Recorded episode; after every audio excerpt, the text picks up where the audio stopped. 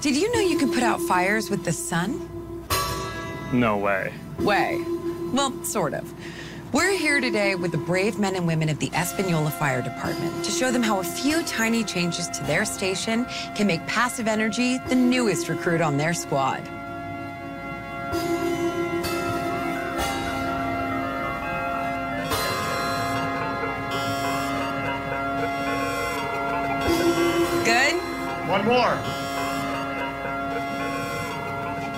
You can put out fires with the sun? No way. Way.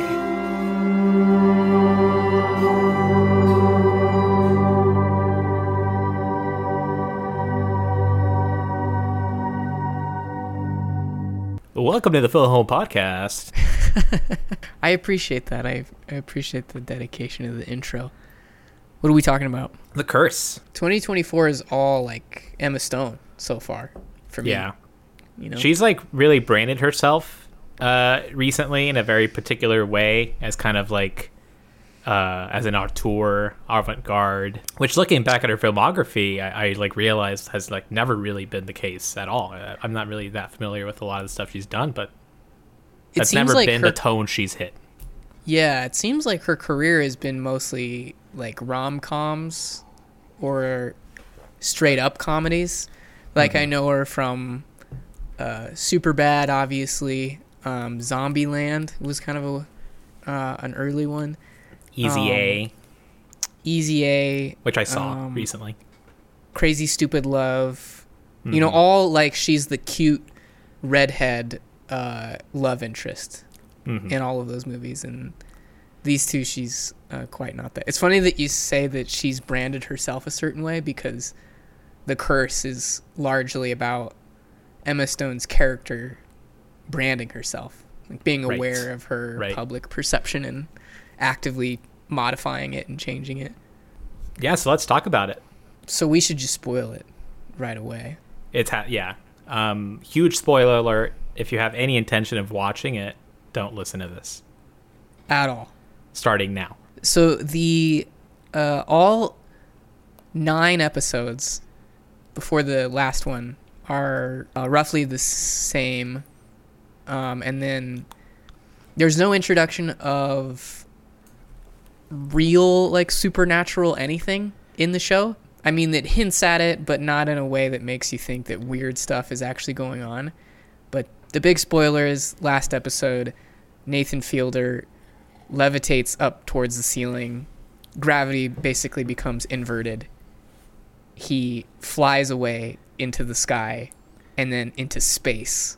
Mm-hmm. And that is how the show ends. What'd you think of that when you saw it? It was this weird impasse of like what I was trying to predict how the show would end and then what actually happened.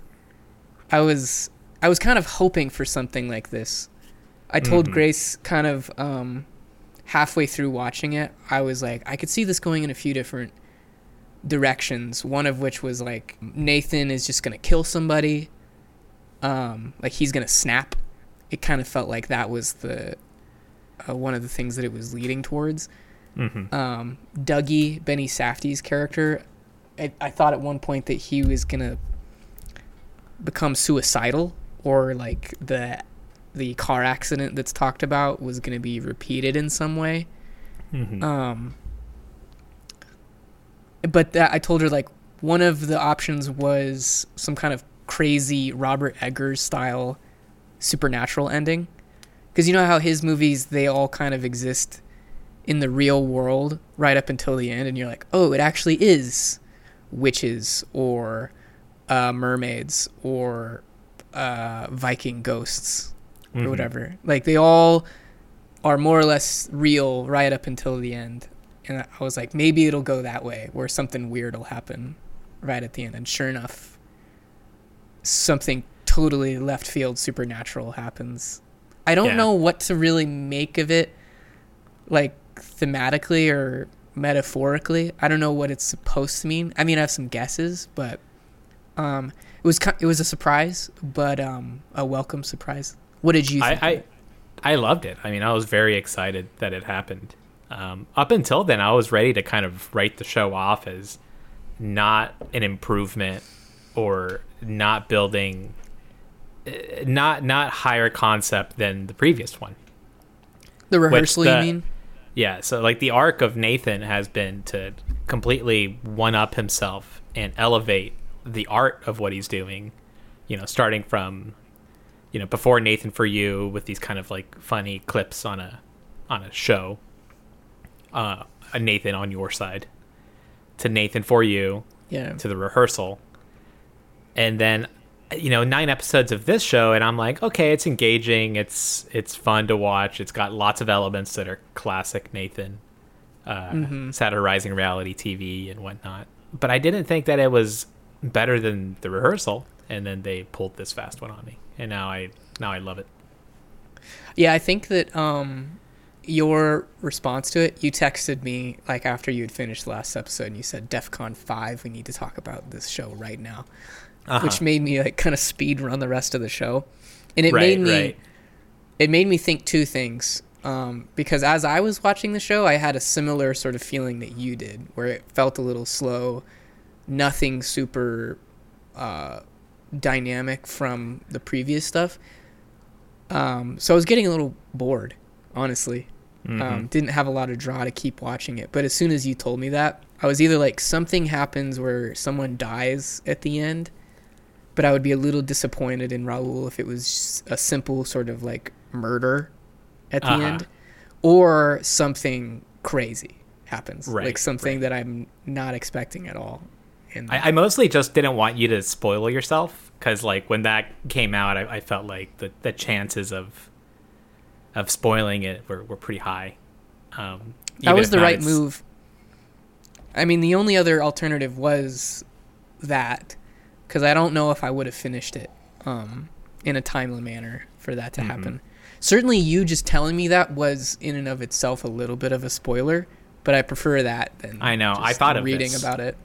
I'm like, how do I? Because the show one through nine would not elicit anything more strong from me than uh, like a solid recommendation that you should watch it. So I was trying to think Right. like, how do I get across the, the the severity of this? Of like that this needs to happen without also giving away the fact that something crazy. It's so funny because you sent me um, a photo in addition to that text. You said DEFCON 5. And it's just a blurry photo of, of nothing.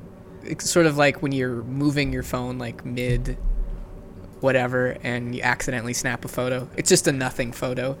But Yeah. Uh, in the moment when I read the text paired with that photo, which you sent by mistake, it just seemed like that you were in such a frenzy about the finale that like you were just wildly like trying to take a picture of something in the room and couldn't get it, couldn't get it to work. Um, so it, yeah, it was just it a butt picture, but but I realized that it, it. I actually thought that it kind of fit. It was an accident, but it, it fit with the themes of. It was this kind of like weird, wispy, dark picture, kind of Twin Yeah. Peaks esque.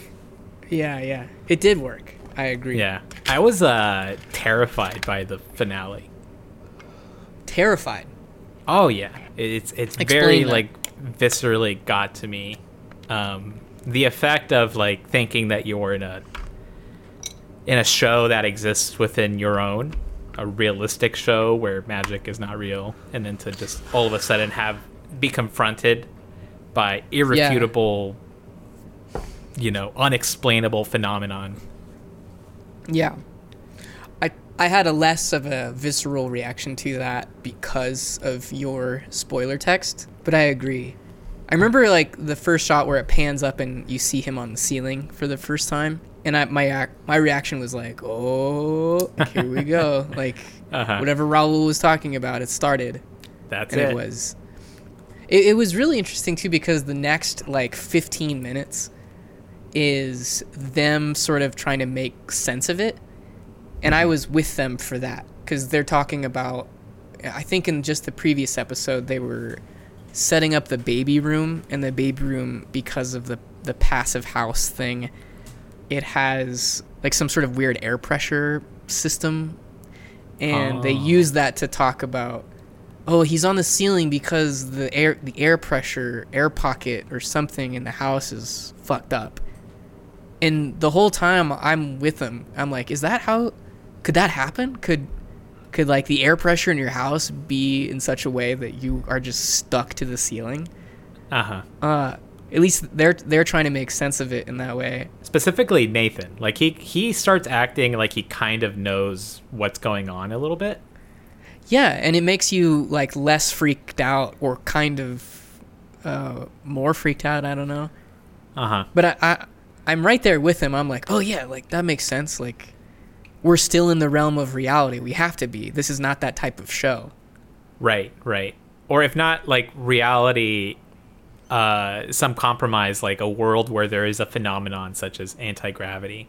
Like I found it very interesting when he was describing the idea of this like air pocket, and Uh-huh. these these air pockets like maybe have this property of anti gravity, and so he's like within the air pocket, and and he's warning Emma Stone to like be careful to not get into it. And at one point, she's like, "Oh, I feel it, I feel it, I feel it." Yeah. So I'm like, where did this air pocket theory come from? How does Nathan know about it? What is the story here? Yeah, I assume it was related to the the baby room air pressure thing earlier. Right, right. I don't know where that theory comes from at all. He seems like he's supposed to just kind of know what's going on most of the time, so maybe that's just part of his character. What do you think of the whole Emma Stone saying that she could feel it? Because obviously that's not true. Because whatever's affecting him is like a curse, and it has nothing to do with her. Right. And even I when people think- people trying to pull him down, they're like not being affected by it. So exactly, it's like a exactly. it's a specific to Nathan weird magic thing that's happening. It So seemed wh- to me why like would she say air- that? Yeah, maybe she was just scared, Freaked like out. the power of Yeah, the power of um, persuasion, or what am I trying to say? it's a scary like situation. Probably like in shock a little bit, and she's going into labor. Right. Like you would believe anything. Makes sense. Um, but yeah, I found that interesting that Nathan would kind of like be acting like he knows what's going on, and then to have that disproved that he actually has no idea what this is. Mm-hmm. Um, he acts exactly as if he were inside of his own dream, Yeah, that's a good. Um, that's a good thought. And that's- that, yeah. and that's purposeful. Um, like when he's flying up in the air, you can hear him mouthing like "Just Wake wake up, just wake up." Yeah, and it's um, Um, it's a that's a cool effect too because at that point he's so far in the clouds that the um, the sound is harder to hear. You just hear like mostly like wind. Right, Um, right. So you have to like hear the uh, wake up, wake up over all of that loud. So it doesn't like immediately tell you what's going on. that, that when I first saw him on the ceiling, my mind immediately jumped to I hope he doesn't like fall up into the sky. like that's the first Yeah. place my mind went. Same. It uh, it happens. That thought gets more um, concerning when he hits the window.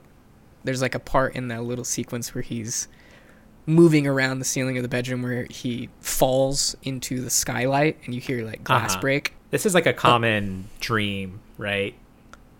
falling up. Falling up, floating, flying. Yeah, I definitely Very have falling dream logic. dreams. Yeah, it's so have a- scary when they pull out the uh, the chainsaw. Like you know exactly what's about to happen, but like it still like startled me quite Mm-hmm. a bit. Like that that cut where like the branch falls and then he flies up really fast. My main complaint about that, I was telling Grace about this, that that does not seem safe. Like uh, if they if he really was just like a crazy guy like the firefighters thought he was, just like grabbing onto the tree, they're like, "All right, the solution here is to cut this whole branch off and let them both land on this giant airbag." It seems like a for sure fire way to like kill someone. Like how would they know right. that the branch and him would not land like right on top of each other because the branch was Mm-hmm. huge. It would have easily like killed him if just Yeah. it, it fell wrong. Yeah, I wondered about that also. So I- that was guess a pretty unbelievable part for me. I wondered what they would actually do in that case if you have like a mentally unstable person who is refusing to cooperate. Is that like is the potential of them like injuring themselves just like collateral damage? Like there's no other way to deal with it. Mhm. Maybe it's also just you know, there's no real protocol. It's sort of like up to the municipality in this case the firefighters they're like this is just how we deal with it Yeah. like there's not mean- like a mental health professional in that town that they could call to deal with it any other way They, they seemed a little bit like incompetent, not super professional, as you might expect from uh, smaller towns, yeah uh, like a fire department. So yeah it does seem like they kind of just thought up of the idea. a he few said he minutes kept saying that it's like how they handle bears oh, the the the the first firefighter hints a couple times. He's like man this guy's crazy. Like we're gonna have to trank him tranquilize him. Uh, which was just a joke i guess. Because at one point before they have the big reveal of the chainsaw i thought that that w- the woman firefighter that's walking up that she maybe had like a tranquilizer gun or like a syringe. She was just gonna like stick him in his butt and then he would like fall off.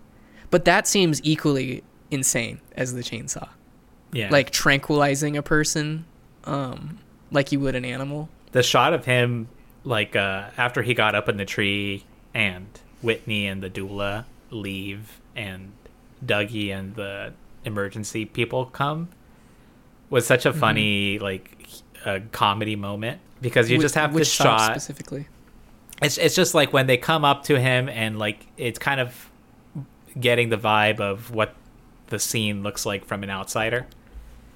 Uh-huh. Just Nathan up in a tree freaking out. You know, Yes. they're very nonchalant. Dougie's like, "Hey, what's going on up there?" yeah dougie's nonchalantness though is like a big part of his like the weirdness of his character Mm-hmm. like he's probably more interesting to me than than nathan is by the end He's a great character. he i mean he's you get these like tiny tiny hints of his backstory um and they come so quickly. Like he'll be in the middle of just like talking to another character. It makes the, the whole like ending the last episode makes me see all of those moments like a little differently. Mhm.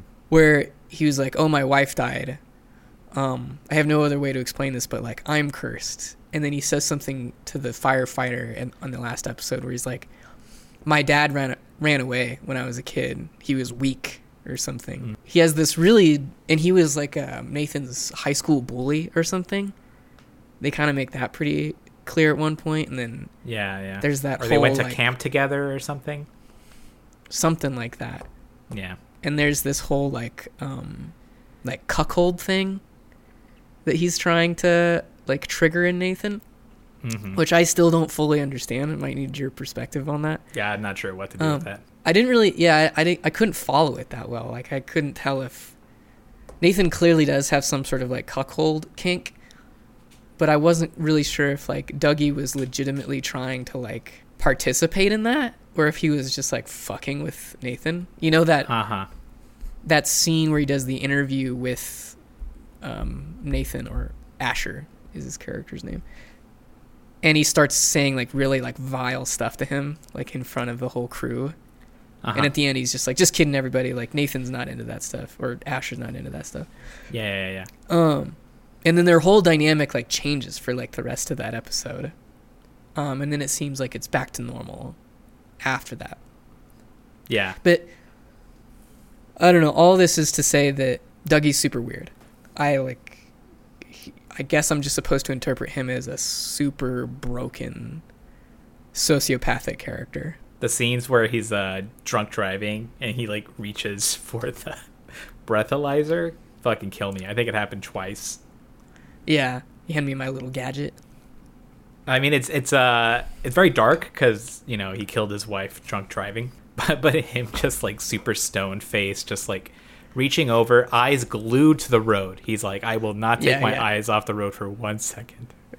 Yeah, And then that first line That he pulls, sort it's of- like, okay, so I'm over the limit. I am yeah, yeah, yeah, yeah, I am drunk.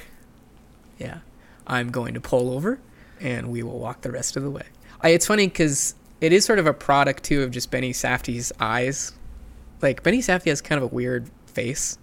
Uh-huh. that's sometimes hard to read emotion out of. So I think it that adds to the whole like real glazed over look in those drunk driving scenes. uh-huh. I think in any other show or movie, the the breathalyzer scene would just end in a car wreck, right? He's if he was like the archetypal douchey character, he'd be like, "Oh, it's fine. Like I'll just keep driving," and then those two characters would die in a car accident. Right, But- right. It subverts you, like It at every does. turn. At that point, I was still trying to figure him out. I was trying to figure out who the bad persons are and who the good guys are in the show. And uh, throughout the whole series, they really don't let you have a good, clear answer on that. No, Um, everyone's pretty fucked up. Yeah, but I was like ready to to throw him aside as a bad guy, quote unquote, after he uh, revealed to up. us that he killed his wife.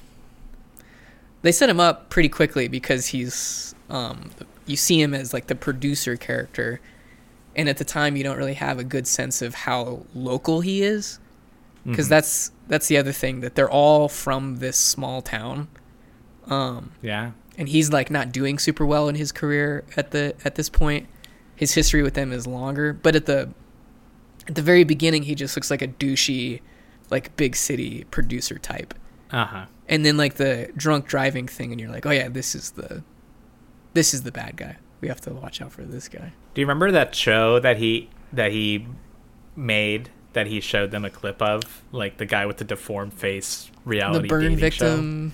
Yeah. So fucking funny. it is so funny. It's so like messed up and i think it's it's supposed to sort of be serious or at least like it fits in with like the serious tone of the show but it is Uh-huh. on its face super fucking funny it's like a Love to the nathan for you degree. like fake reality tv show Yeah, yeah. it's like in that universe for sure Ah, man, what else? What else? I, I Oh, I can't have- decide whether like uh the like does the finale completely subvert the first nine episodes? Like, is it meaningless to even talk about them and the themes no in light i of don't them? think so because I, I almost felt like uh, like it, like Nathan pulled a prank on us by presenting us this show that on its own episodes one through nine are completely passable contemporary television that deals with themes and uh, prods them and, and is contemplative about reality television and class and whatever whatever hmm but then to turn it on its head in that final episode, I feel like is Nathan just kind of saying like, "Oh, got you. You thought you were getting one thing, actually you're getting something else." i like that. I mean it sounds like something nathan would do for sure. It, it kind of made sense to me because episodes 1 through 9 are a little bit lowbrow, a little bit. Medium brow. yeah. Uh, uh, a treatment of reality television is like, ah, you know, I'll eat it, but it's I'm not excited about it. That's fair. I think that I was on board from the very beginning because it had the ingredients of treatment of reality television starring Nathan for you or Nathan Fielder in a uh, narrative role. hmm Like it's not on par with other um, television like it strictly for that reason. Like I was expecting something like from him and simply just like watching him act in a different kind of way was was fun Yeah, that like stands on its own. that was a for us. I think that was a great selling point, just to see like Nathan take on a dramatic role. Yeah, he's in like. Remember, I sent you that uh, clip from the Disaster Artist. Yeah, Like yeah. he's stra- he's straight up like in that like as a character. I'm sure that there, that's not there's not a ton of examples of that of him in narrative roles. I looked it Um, up, but it's I not- went through his Wikipedia page one. on all the stuff he's appeared on, and I have an intention of to go through and find all of them. Like he was in plenty of Comedy Central shows. Jon Benjamin has a van. Um, apparently, he was uh, involved with the Demetri Martin show. Important things Makes complete sense. Makes complete sense, right? I want to know Yeah. what he produced on that, which segments he produced on that. He's in that same group as like um like the Bob's Burgers people. He was a he had a cameo appearance. He has a voice that sounds um very Just like Tina. very like like Tina and I think that it when I first started watching that show, I literally thought that it was Nathan Fielder because the other guy is just no name. I think this is literally the only role he has, Right. and uh, they the showrunners acknowledge that because there's another episode where there's like a Tina doppelganger that is voiced by Nathan Fielder. Right, right. Uh, yeah, I had that same confusion also. But yeah, I'm looking through his thing here. Jon Benjamin has a van, Nick Swardson's Pretend Time, Drunk History, Kroll Show. So like yeah, kind of late, late Comedy Central. Oh, what do you think of this one? Consulting producer, writer, and director, co-director of Who Is America. Wow, very Isn't cool. that interesting? Yeah, it's very cool. Yeah, Who Is America was HBO, right? Uh, yeah. So he's he's been in like Actually, this and the rehearsal. Oh, this was Showtime. Okay, No, Who Is Prime America? time. Showtime. Oh, that is Showtime. Uh huh. Okay, very cool. I'd never seen A24 attached to a show before, like this one had. Ah, yeah. Very fitting though. Like uh, this is a classic A24. This is why I love A24. This is why I trust their brand. Yeah. I have a prediction about Hmm. Nathan Fielder What's that? that in his next project he will have completely dropped the facade, the character of the dorky Nathan Fielder that we've known up until this point. Oh, You think so? Gone. Gone like that, like up like how he went up into space, just like that. Uh-huh. Next time That's he comes back, he's going to be like, "It's me, guys." That's an interesting prediction. We don't even know who that is. We've only seen like whispers of it, like in the other the other things where he breaks character. Well, we've seen him. I mean, didn't you see him on Jimmy Kimmel? No.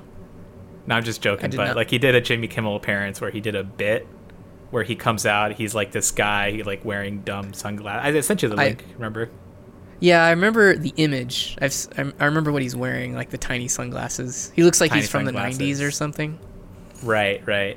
And the whole bit of that is that he comes out and he's like, "This is the real me. Like I've been playing a character all these years, but Oh, interesting. this is me." That's what he. That's how he presented it. Yeah, yeah. Wow. Okay, that's interesting. I should have watched that. Um, I think that they had fun promoting this project. Uh, I saw an interview that- with Benny Safdie where he was like completely covered head to toe in like silver. He looked like a silver man, like that you might Cool. see doing an outdoor performance, and like he Uh-huh. just didn't acknowledge it. That's it's really actually funny. super worthwhile to check out. Like, and, and then his performance on that interview, it's Jimmy Fallon. Uh-huh. It's like he just goes on and on on this kind of rambling, barely coherent, barely Yeah. passable or funny story. And Yeah. once again, like I feel like the joke is just like on us, the audience, and on Jimmy Fallon. Yeah. It's sort of similar. Do you remember in Nathan for You, there's an episode about his appearance on some late night show? Yeah. Um, it was like a Jimmy Fallon type of thing. And the whole episode is about him preparing this like fake story Uh-huh. for that appearance. And it's the real thing that like actually aired on television Uh-huh. that's part of the episode. So it's not new that he's like intersecting with like real media, and that's part of the joke. Real in quotes. That's why I love him. There was another thing I saw. You know that movie with uh, Sydney Sweeney that's coming out? It's called um, Anyone But You or something like that. Could Only Be You. It's like a dumb, like, romantic drama or something Yeah, yeah. there was a trailer that came out where it's just Sydney Sweeney and her co-star talking about the movie. It's like, "Hey, Sydney Sweeney here, and I'm so and so. Check out our new trailer for Anyone But You right now." Uh, so that was just a normal thing that was out there on the internet. And then Nathan Fielder and Emma Stone, within hours of that trailer being released, or like the promo, uh, they made their own parody version of it. Same clothes, same background, basically the exact same script that the other two had, but they just sub in the word "the curse," like our new show, "The Curse," Yeah. and that's it. Yeah. It's like it's it's in every way exactly the same. Um, yeah, I remember that when it came out, and at the time, they tried to play it off as just an honest mistake on somebody's part. No way. Yeah, They did I mean, that. they the- they tried to like make it seem like it was a it was a joke or a mistake. like a serious mistake that uh, because I guess the people that make those trailers are sometimes not the same as the people that make the show. It's like Yeah. contracted out to a different company. So what they were saying was that like this company made both and that they cheated or took a shortcut and just kind of copy I and see. pasted. Where where was that? Like where was that reported that that's what had happened? Uh, like Nathan put out a written statement, which I believe On was just what? a screenshot on just social media, Twitter or something. Huh. Twitter or something, or like a screenshot of his notes app or something. Okay. Yeah, and I remember at the time thinking like probably a stunt, but Yeah. you know wouldn't put it past him. But I didn't know why. I still don't know why. Yeah. I mean, you've really like done a good job of like keeping up with the real time, like uh, promotional media for this. Yeah, My yeah, experience with the um, curse is pretty contained in the show itself. Uh huh. I started watching it as it was coming out, so I, I had that real time, week to week experience, which I always enjoy. I, I like doing that. Yeah. I think uh, back on the topic of if the last episode totally like nerfs the the previous 9. I don't think so. I think if you keep a good kind of running memory of what's happening in each episode, the last one enhances it quite a bit, which was helpful for me because I was watching them back to back. So I was basically watching an 8-hour movie. I was Uh-huh. pretty like on top of what was happening and uh, there's a lot of different hints throughout the show that point to like maybe something weird's going on like uh all the stuff with the little girl and how she may or may not have like the actual power to curse people Uh huh. i don't know i just i think that it makes those scenes like more interesting Sure, sure. with, with the last episode The disappearing like- or the chicken in the sink, yeah which by the end was like never explained. Like nobody copped to it. Right. Yeah, it was never explained. It, it's it does a really good job, I think. Um, and this would fall into the category of just good generic television, not something that has anything to do with the end. But um, they do a good job of like suspending your disbelief about the existence of a curse. At least it did for me, because the whole chicken thing, at at the very beginning, you um you sort of immediately dismiss it as like Nathan's just being like weird and paranoid um, because he's clearly like mentally unstable, which continues. But like enough other things happen that you're like, I don't know, maybe like, is he onto something? And like, we're the crazy ones. What else? i- Well, like, what's an example of that? Because in my own Like the girl- the whole time I thought like the curse was not literal. Okay, I thought it could go either way at any point. And one of my other reasons for saying that is like, um, when he's testing the little girl, when he's like, how many nails do I have, like in my hand, and Uh-huh. she gets it right every time. I mean, it could easily be just like a coincidence, and its its own that scene's only purpose is to demonstrate how much further like Nathan's mental state is devolved. But I don't know. It also could be like maybe that little girl knows how many nails he has un- inexplicably. Yeah, yeah, yeah. Another thing on that idea, like Dougie's whole belief in the curse and his like kind of out of left field obsession with the little girl when Asher confides in him that like he was cursed by her Uh huh. because they they do that whole thing where they go into their the immigrant's family's house under false pretenses so Dougie can confront that girl. Uh huh. Like he's he's fully bought in, in into the existence of a curse. I'm not really sure what he was trying to do during that scene, but enough people believe in curses. Maybe there's real curses in the show. I was surprised by how much credence the characters gave to this curse thing. Yeah. Um, but yeah, I, I was completely in my mind. It was like, of course, there's not curses. It's just, I mean, people believe in stuff like that in real life, but I have the same attitude of where I say it's not real. It's just like Yeah. you reading into a situation and seeing things that aren't there, and whatnot. I think that I might have been more on that side of things had you not given me the spoiler text. Mm. The spoiler text really like uh, made the alarm bells go off. Be like something weird's going on in the show that Uh-huh. I. It's the exact same thing happened when we watched um, Sorry to Bother You together. The whole time that we watched the movie, you were teasing that like you are not ready for the end of this movie, like. and I was like, I guess I'm not. So I Yeah. was a- better able to predict that Right, there was right. horse mutants at the end. Yeah. I, I now have a much more expansive view of what constitutes a spoiler. Like any information at all, in direct or indirect, uh, I I will group into the category of a spoiler. It's a Like, it's a, uh, it's about the source too, because it coming from you, I like trust you and your sense of like what's profound and what isn't. And so yeah, yeah. I mean, it's just text from another information person- into your brain Yeah. that you wouldn't have had otherwise. And Yeah. then, I before we watched this, Stacy and I had a discussion about watching a Q and A. Uh, like they they toured around and like had these kind of like did these like Q and A's, kind of like low budget, low production Q and A's where it's just like at a theater, at a local whatever, maybe at a university, and there's an audience and a panel discussion, you know, that kind of thing. And and we discussed like whether we should watch it or not. And I was very adamant. I'm like, I don't want to see anything. yeah, Anything is a spoiler. Any even just the way that they formulate the questions or the answers is going to give me information that I don't want. So I said I vetoed it. have you watched it And I- since? Uh, I've been watching some stuff, yeah. Okay. and they're just trying i mean they're like just in moment they're just like lying they're just like acting because they know that there's this huge thing that is supposed to be that they can't talk about openly so they're just like putting on this act about like oh you know it's about like uh social media and reality television and class Right. dynamics but all that shit's bullshit because they know that like i don't know i think the show might be about something else Right.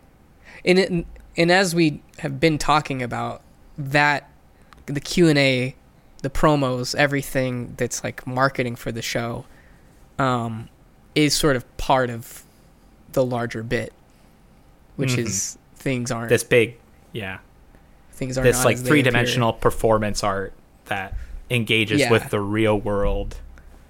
I love that you called it like performance art um cuz I totally agree that that's what it is. Yeah, I think that's Um, what it is. and in the show um they have like kind of traditional like studio like art gallery performance art with the native woman Uh huh. you know um which i just think is so silly that sort of stuff like real hard um in a gallery space performance art so i like that they they feature a version of that that is that is dumb while the whole thing is, is performance art Yeah, yeah, yeah. I took a class in college that like part part of the curriculum was performance art and it was just the weirdest cringiest thing I've ever had to do. And and watch cuz like everyone in the class like did like their own performance art project. Or tell me about it. There was this one guy who it, it was in uh what's now Chalmers Hall at the time I think it was just called Art and Design. It's like an Uh-huh. art building if you ever spent time in those. Um, so there's like some rooms that, that look like art galleries. It's just all white walls, concrete floors. And one guy's art performance art project was he brought all of us because we were the audience into a room that looked like that, and there were like children's toys just scattered all over the room. Um, things like a jack in the box or like a ball or like some streamers and there was a projector the lights were off the there was a projector on the wall that was like real footage of him as a child. Um like family video sort of stuff like him playing in the yard. And the guy himself while that was going on and we were standing in the corner watching this he like ran around the room acting like a, a child like a like a very young kind of toddler where he would Uh-huh. just be like ha ha ha ha ha and he'd pick stuff up and like throw it and like run around and just laugh and he'd say things like yay i'm having so much fun or something Uh-huh. and i think about that all the time and how fucking weird that was Is that a core memory for you now? yeah for sure i honestly i couldn't remember too many of the others i remember what i did too i was like this blind guy it was bad i don't Hey, I want to show you something. episode one you said right the very Yep, end right there. Th- This Does- is it. does this look correct okay Yep, let it roll. It's just that shot of Nathan, right? And then he looks at the ca- makes eye contact with the camera, and then the camera pans down. So Nathan just kind of shoots up in the frame. oh okay Nice. I I didn't notice that before. There's a bit of that throughout the series uh, that, Yeah. I've noticed. Well, something I only noticed like in our I don't know fourth or fifth episode, and it like Uh-huh. switched on like my sixth sense about stuff in the show, and I had noticed that all the camera angles were like they were kind of made to look like they were hidden cameras, like they were always behind stuff. There was always like a a frame of just like junk that was sitting in front of it that was out of focus. Uh-huh. Made it seem like the camera was deliberately being hidden obvious kind of visual motif just with what the whole show is about. But it also made me think maybe the finale weirdness that you were talking about is that the whole thing that we are actually like two show layers deep, not unlike what the rehearsal is. That Uh-huh. like what we were watching was the curse in quotes, the making of Uh huh. you know, it was like the curse is not a real show. That's just what uh, this thing in thing is. And at the end, I, I'd actually thought that like at the end it might. I don't know how this would have happened, but it would zoom all the way out and be like, actually, no one knew the show was going on, or like this show was actually real and not scripted like the whole time, something like that. Uh huh. Yeah, yeah, yeah. Uh, like the ending of of the Holy Mountain. Remember that? The He just movie. talks to the camera, right? Yeah, yeah, yeah. It, it it pans out. You see the camera dolly and everything, and the whole set. And he's just like, "We're all actors. We're actors making a movie. Yeah. Live in the moment, the spirituality of the essence of the film." If you watched that like that moment and it was like your first time doing like shrooms or something your like brain would explode everything Like, is uh, an illusion if if like the you're watching a movie and then they just break character, break the fourth wall, and they just start talking to you, like wouldn't that just blow your mind? yeah if you It's in the realm of possi- before. Right, right, right. it's a good effect. i think that I when like it. Did it it probably wasn't a super normal thing like fourth wall breaking uh-huh. because I've heard him talk about that scene as like a super profound moment, and I feel like maybe in context it was, but you watch it now and you're like, okay, whatever. I guess it's okay ending. the another scene, you saying that there's more instances of people looking at the camera, because I only Yeah. really noticed it one other time, and it was like I think Uh, in the last ep- or second to last episode. Oh yeah. Yeah, Um, I heard that there's more instances, and I myself have seen some others, um, like with extras. yeah, because they, they sense. use some of the local actors i think they use people that are not actors or something or maybe I, Yeah, I I told that to Grace early on. I'm like, there's, and that's like what kind of added to my theory of it being even more meta than it turned out to be. I'm like, there's clearly like real people in this show. Yeah. Like, there's a bunch of people who are clearly, and so, but it is like under the guise of a, a dramatic narrative show. So I, I was wondering if it would not be that by the end, if it was actually not Right. a narrative show. like in that first episode that like espanola more older middle-aged woman who they like Yes. Kicked out of her home put her into another rental that costs more and then subsidized the difference Uh huh.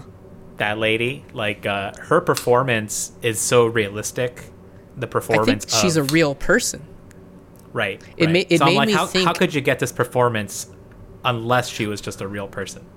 Right. It made me think that like that person, the way that they were briefed was that they were filming like Flipanthropy for real. Uh-huh. They're like, "Hey, we're doing this show.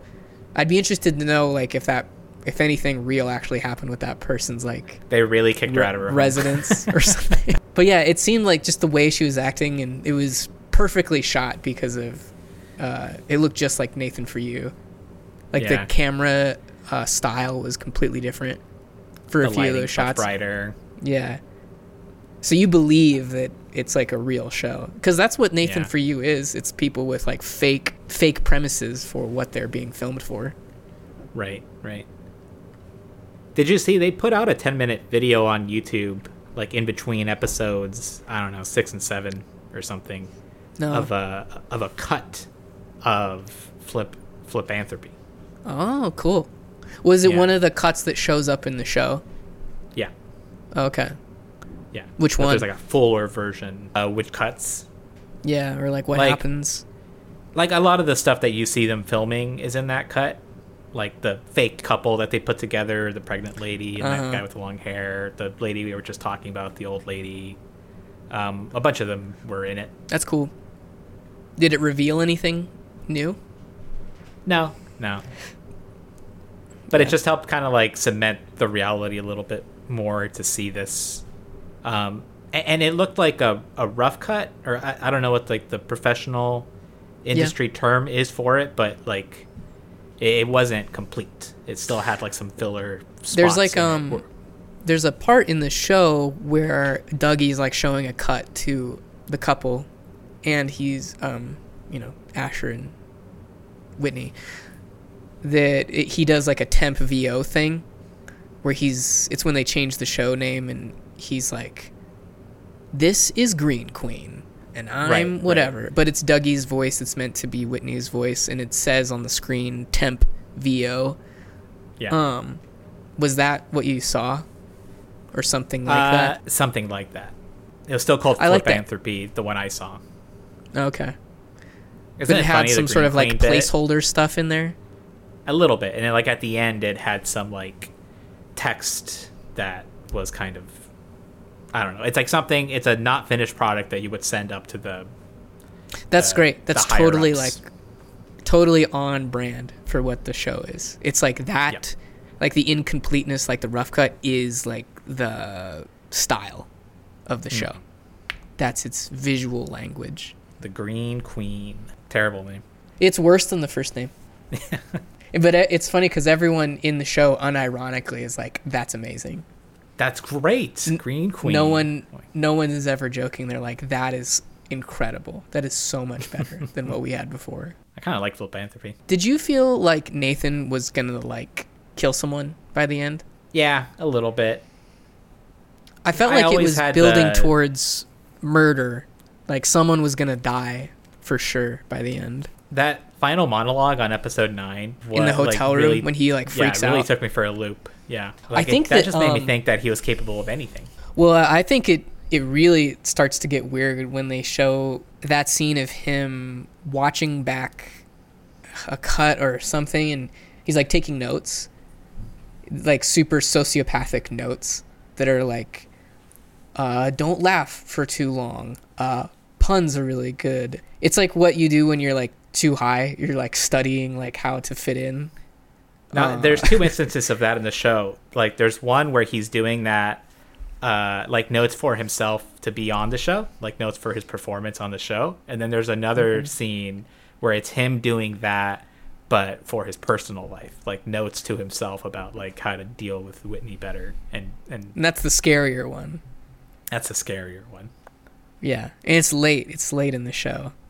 right? that's that's kind of the moment when I was like, ah, like something bad's gonna happen with Nathan. Uh-huh. Like he's gonna lose it, and he does lose it. I mean, he's clearly like out of his mind. Like at the end, uh, like episode nine Episode when he nine. storm yeah. when he storms back into the room. And it's kind of an interesting fake out because he's like yelling at Whitney and, and saying like there is no curse like I'm just a terrible person and the reality is that like Whitney just doesn't want to be with him and Uh-huh, he's like uh-huh. he thinks it's his fault so he's like totally delusional and saying it in a really like crazy guy way like kind of almost yelling at her and she's But like about to He- cry He knew exactly what to say.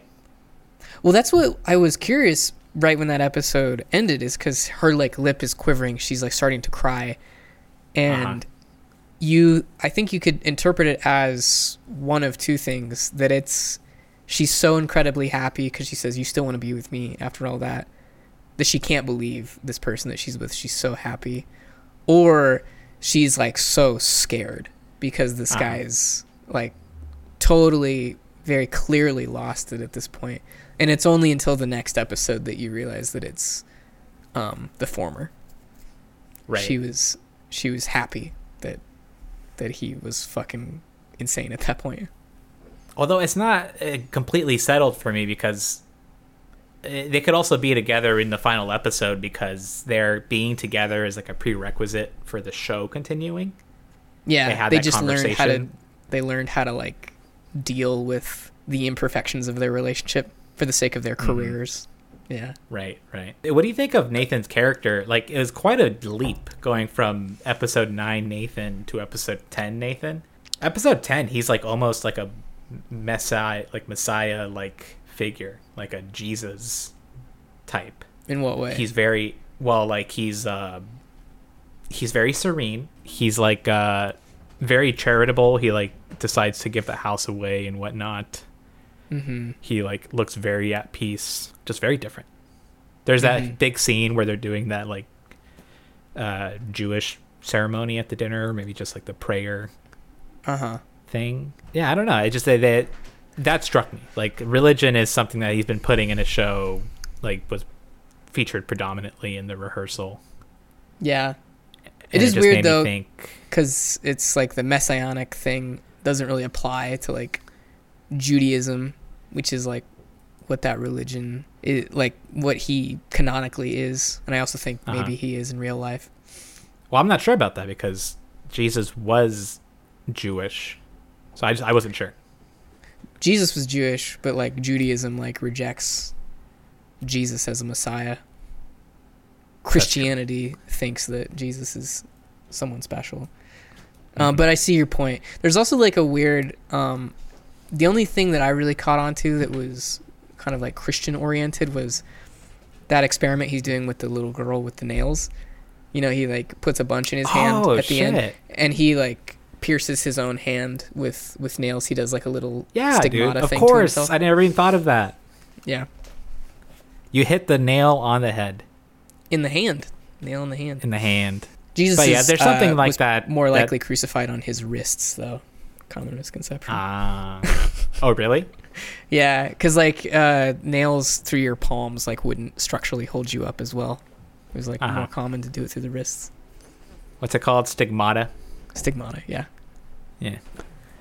Jesus was crucified. Stigmata, I think, specifically refers to Jesus's crucifixion, like with the holes. Ah. But yeah, there, there's something about that, like that, the tone of that final episode that was very kind of spiritual. And then I thought him flying up kind of represented like ascension to heaven or something. Yeah, I had thought I had that same thought actually. Now that you say that, I do remember thinking Jesus ascension when he flew up into the, the clouds. And you're right, he is very kind of like at ease when he's doing when he's like stuck to the ceiling. He's sort of like the voice of reason throughout all of Mhm. that. Like I remember uh, she's freaking out more about the ceiling and she's going into labor and at one point he's just standing there's like a profile shot of him upside down and he's just like whitney we're having a baby and it's, it's just like a very like soothing line for her like it um Yeah. it seems very sincere i have that same vacuum that he was using to try and pick the phone up during that Oh, scene nice, nice. that exact same vacuum How do you think the? I have a question about the the physics of what happened. Is the anti gravity only acting on his body? seems that way yeah Yeah. Like when they were trying to do the thing with the towel, couldn't ha- he just dropped the towel and draped it downwards, and then she could grab a hold of it? yes i just like they made it id- seem like it had to be thrown and caught like quickly. no with fast i mean reflexes. well there's like a they have this like little exchange where i think it's just a side effect of them being freaked out because like she she like throws it up to him and he like misses it or whatever both of them say the opposite thing where she's like i just need to throw it up to you. And then he's like no i'll just like dangle it or something like that. And it's it's the same dilemma that you just had but it's just two regular people who are freaked out like trying. Uh huh. because you wouldn't know in that situation like oh should i just should i throw it up to you? Should you should you throw it to me? It's just two like scared people like being confused on how to how to handle this. Right. Like I was wondering if Nathan just took the towel and did this, like just held it out to his side, which way would it go? And the way they shot it does not give you any answers. Like they're the way has his, that his clothing clings and that and the towel is shot Oh, doesn't really tell you whether it's going up or down. You're saying that like he could use this to like get himself down, like Well, because they had the, they they had a plan of like having a towel connect them both, and then they could maybe just try to do some pulling. Mm-hmm. Um, but yeah, it just it wasn't clear how the physics of that worked. It did seem like, um, I mean, based on what I was seeing, I would guess that if he did dangle it out, like what you were saying, that it would just fall like normal. And a better situation would have been if like they had some rope or something and they tied it to like the bed frame and then they tossed it up to Nathan. He should theoretically be able to like climb his way down. Uh huh. Although I think I'm not even sure if that would have ultimately helped any because it didn't seem like No. that's not going to turn off the anti gravity. Dude, the, the scene of them clinging onto each other was so trippy. Yes. Where where they finally do get a hold of each other and they're both just Totally. floating midair. God, that that blew my brain wide open. Yeah. It was less trippy for me just because the whole time I was thinking about how they were doing that practically.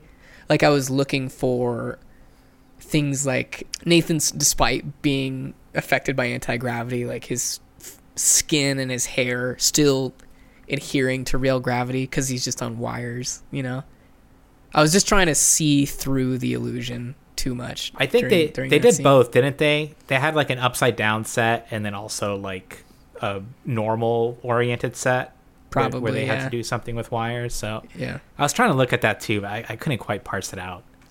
that's such a problem with stuff like this for me because i inevitably when they show like a wide angle shot that's like super trippy where it's like one person's standing straight up on the ceiling and another person's standing on the floor inevitably i'm just going to look for the seams like Yeah. it, it totally takes me out of just enjoying how surreal that might be and i'm just like looking for the holes in the magic trick Uh huh.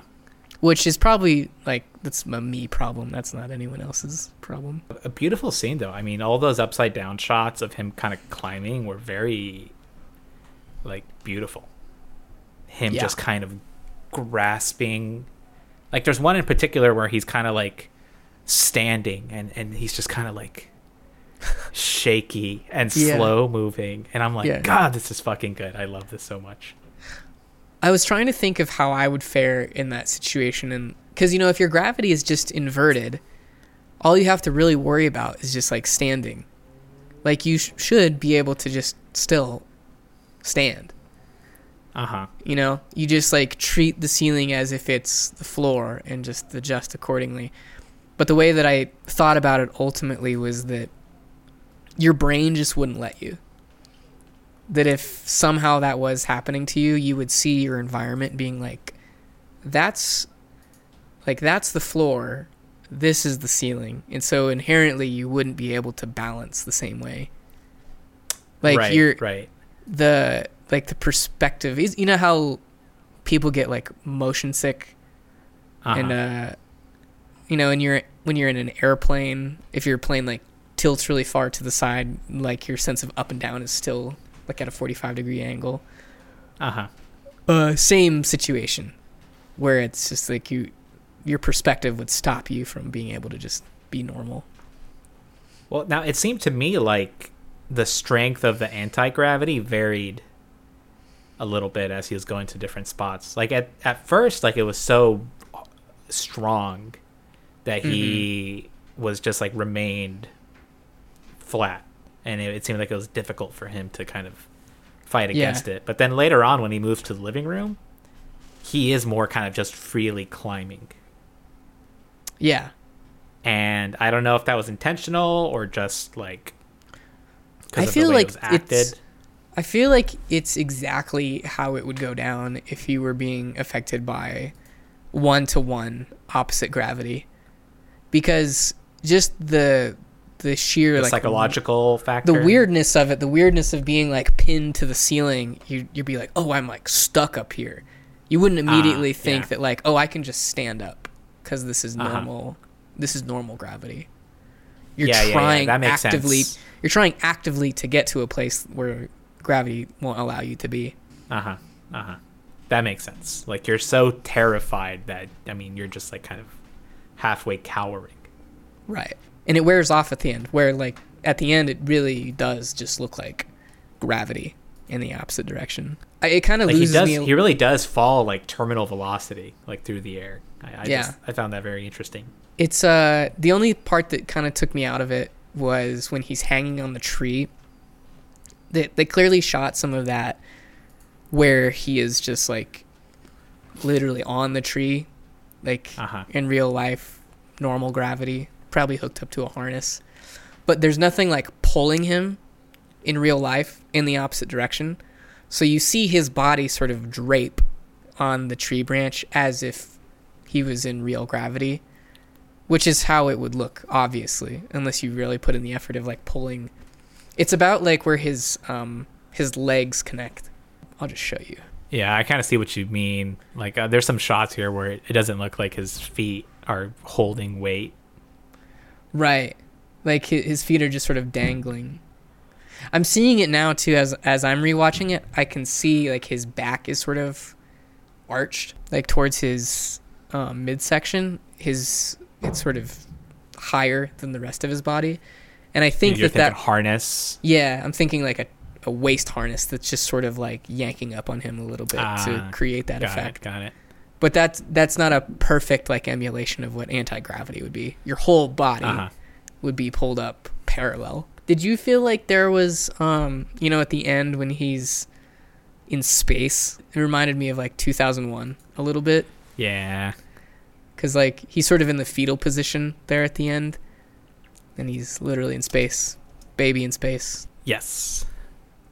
One hundred percent. I had that thought, which seems uh, it, it seems deliberate enough. I think. Yeah. I think they were trying to with this ending. They were kind of trying to capture some of that high concept weirdness that 2001 tapped into. Yeah. What do you think of when Dougie, like right at the end, he's like sitting on the ground in front of the fire truck, and one of his camera guys says something to him, and he immediately breaks down. Yeah. Like he starts crying. Is that like an admission of guilt? Like he, because he cursed him like an episode before that, cursed Uh huh. uh, Asher, and assuming that's the reason that uh, Asher's flying up in the first place is because of the Dougie Yeah. curse. He was acting a bit weird during that situation, like a little bit unrealistically. Like uh, when he flew up, he had the intuition to say like make the drone go up, like almost as if he was he knew what kind of was going on and it was asking Yeah. the drone operator to follow him. Yes, I had that same thought. And, uh, yeah, and I'm watching ex- it now actually. He was expecting this somehow. Right. And then I'm seeing now like the drone operator says that like they recovered the drone, like they the, the drone uh, is back in a distance where they can communicate with it, and then he's showing him the shots, and then he just starts breaking down Yeah, with so much jewelry on, yeah, he has like kind of this wrist John- clamps, and Johnny Depp thing going on. I I, I heard an interview with him, like he admitted to that. The, the Johnny Depp influence is definitely there. Yeah, and that's a category of real person too. Like Yeah. over accessorizing like long hair small town douchebags. but yeah, he seems guilty there. Um, I think part of it is also that he's guilty that you know in this that his uh, priority was on filming what was going on, Certainly. Yeah. and and just feeling guilty that that's where his mind was at, and like maybe at that moment it hit him. Yeah. It almost seemed like he Dougie like simultaneously knew what he was doing but also didn't the whole show. Cuz Yeah. he goes in he goes in and out of being very self-aware and real and empathetic and then being like a total uh douchebag who just cares about the show. Like he oscillates between those two parts and it just seems like that breakdown was a climax of like what am i doing like i uh i actually cursed this guy now and now he's dead and Uh huh. stands to reason too because he moments after that is totally fine like he's talking to the he's talking to the cops and he's not all messed up. He's just like, yeah, everybody saw it. Like he flew up. It was crazy. Oh, really? Yeah. After the breakdown? Yeah. Like just it he it resolves within seconds. Like his his breakdown. That's funny. So I feel like I don't know, throughout the show Dougie presents himself as like a a really sick person who has like um, maybe not quite multiple personality disorder, but some kind of like bipolar thing where he's just all over the map emotionally. Right, right. There's that like uh, episode three or something where there's that shot of him just like crying in bed. Do you remember that? Yeah, he's like in the hotel. Like, uh, like there's a phone conversation. Like Asher is kind of like avoiding him, Uh-huh. and there's some tense phone calls with like the show whether it's going to be picked up or not, hanging heavy over those phone calls. Mm-hmm. And then you just see him in bed crying, and you're like, oh, he just wanted to hang out. Yeah, yeah. He's like a big teddy bear guy. I don't know if I'd use the word teddy bear, but yeah, he is lonely. Like he craves because they kind of make him out in the first episode or two to be this douchebag who lives in New York and has it all figured out, has like tons of, you know, big, like high profile, like TV sort of lifestyle. Um, but Right, in right. reality, his life kind of sucks. And this Mm-hmm. this show is sort of his, even more so than the other couple, like his last uh, shot at something. Right. Like they ask him like what are you still doing around? Like if you're a big Hollywood director guy, what are you doing just hanging around this town? We're done. Uh-huh. And you realize that yeah, he doesn't have anywhere to go. This this is as good of a place as any. That uh that date he was on was really interesting. I think he should have just ended up with her. the first maybe things would have gone a little bit better. Yeah. Yeah. She was so gracious. Yes, she was very no kind. judgment at all. Yeah. Even like the him pulling over, she's like, most guys would have kept driving, but you pulled over. Exactly. Like best exactly. possible reaction to that. Yeah, and, and I think he liked that, uh, liked the attention. He also the there was teased that he might go with the artist for a second. Yeah, they had that one scene where they were just vibing very nicely, Yeah. good dialogue, and I don't know why that happened or what came of that. that that's kind of the the relationship dynamics with the cuckolding and him flirting with Whitney. Maybe that stuff is still a little opaque to me. Yeah, the the cuckold stuff for sure. I really don't know what to make of that. It did seem like he was pretty transparently interested in uh, Whitney, and then at one point Whitney became interested in him, um, and they were both actively trying to sabotage the other's potential relationship. So like Uh huh. Dougie, obviously, how he was trying to sabotage it, making uh, Asher look really bad. But then on Whitney's side, do you remember she sent a text to Dougie when they when Dougie was starting to get involved with the artist?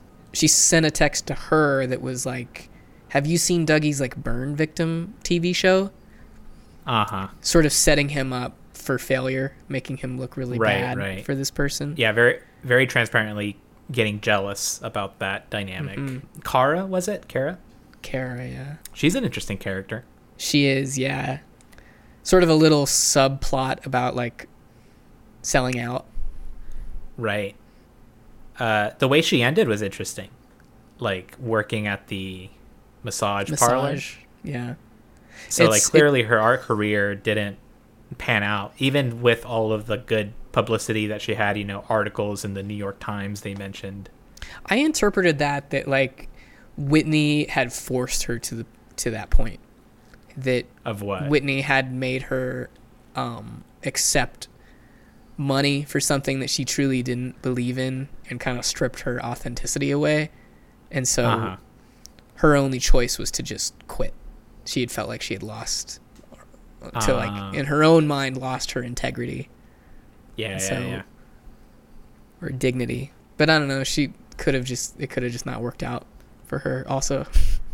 Right. That's what I was thinking, and then like that would, and then that's why she sold out is because she actually like was not in a position Wasn't doing to well. decline that money. It's still a lot of money. I mean like even if I was doing pretty okay, I feel like if someone told me I could consult for 20 grand, no questions asked, I'd be like, okay.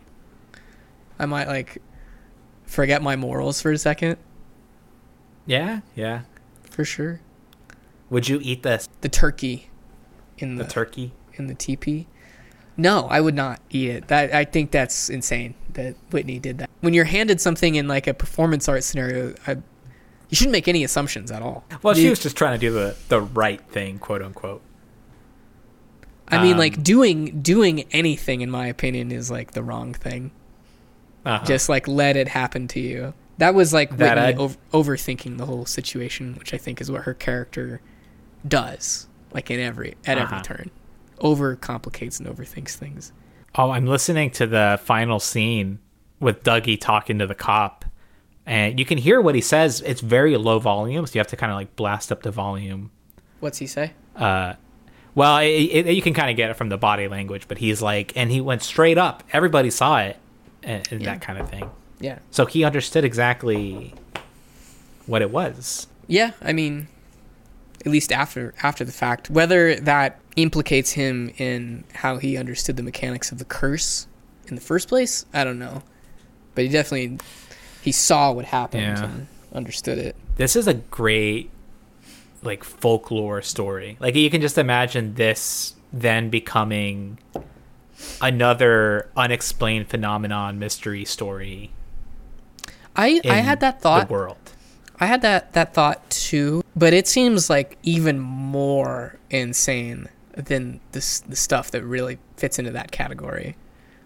yeah Where like if there it, just think about it in a YouTube top 10 mysteries context where it's like eyewitnesses saw Asher whatever his name is uh ascend into the air all the way up into the clouds and was never seen again. Like that would that would like hit a little different than seeing like Bigfoot in the woods or uh-huh. one account of a UFO.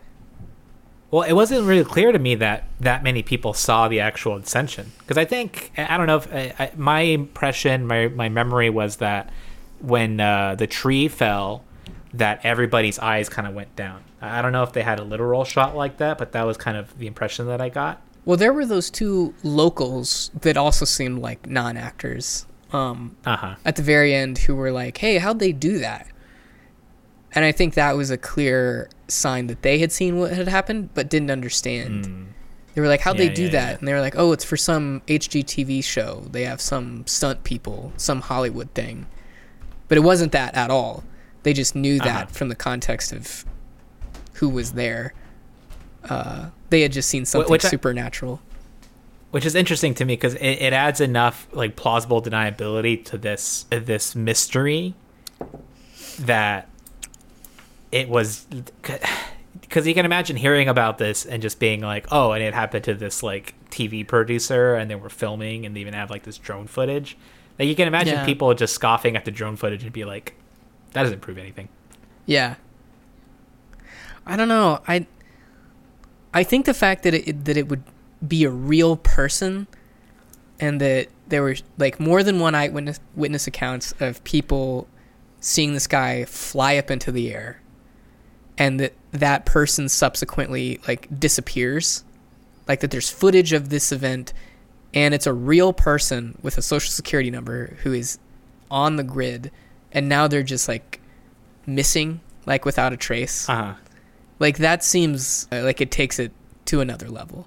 And it's not like a ufo thing where it's like a creature with no i like you just have to take the word of the person who's telling the story. This is like a real guy who woke up one morning several people saw him fly into the sky and now no one's ever seen him again this would be a great campfire story Yeah, I mean, I feel like people would become obsessed about this. I think that might be my ultimate point.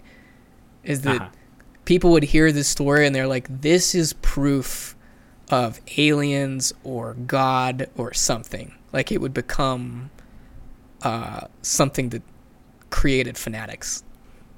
Uh, see, I guess I, I'm not sure if I went that far. Like, my takeaway is that this would become like something that that, that wouldn't have any credibility in the end. Like eyewitnesses all, all the alien stories and weird shit have eyewitness accounts. You know that that's not a, a great evidence for those things. Um, the camera footage can be dispelled. You know, just a little speck in the sky could easily Sure. be faked. The disappearance of the guy, like I heard one guy on Reddit who was like saying that, um, that, like oh, like afterwards, like people would think that like Whitney killed them or something, mm-hmm. and that she would be in trouble. Like I just feel like, my best guess of what would happen in the world after this is that they wouldn't be able to confront the reality of the phenomenon straight ahead. Like they would have to divert, deflect into Yeah. other plausible scenarios. Yeah. Yeah, I could see that. And like For sure. And Dougie maybe would be like, I know what really happened, but like doesn't really want to become a a crusader for this thing. But he's like, I know, it was me. Yeah. Or he would turn into like a Bob Lazar type where he's like, yeah, actually, uh, Nathan was cursed. I know that for sure. And that's why he ascended. And then he would be written off as like just some weird guy. Right, right. What'd you think of the family, the Somali family who lived in the house? I like them a lot. I think they played it very realistically. They Yeah. fundamentally Yeah. did not trust Asher and Whitney. Right. Yes. from the beginning. Also, I think their uh, how much attention they paid to his daughter raised a whole bunch of red flags for him. Yes, like it, it raised flags for the dad, like how much Asher Yeah. paid attention to his daughter. Like, remember when Asher was chasing her on the street, and then he gets stopped by like a neighborhood guy who thinks he's a Yeah. pedo. Right. Uh, that energy. It's sad because you know he really is in a vulnerable position because he doesn't have any money, and so the power dynamic is is kind of like it's icky. Very much so. But uh, Nathan and or Asher and Whitney don't see it that way.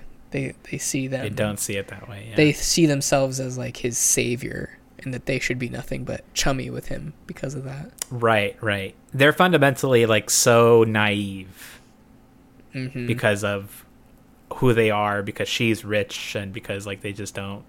I guess because they're white, Yeah. and White I think it did a and really good job. Right, white and rich. I think like the way they played with like the Hispanic residents and then that Somali family.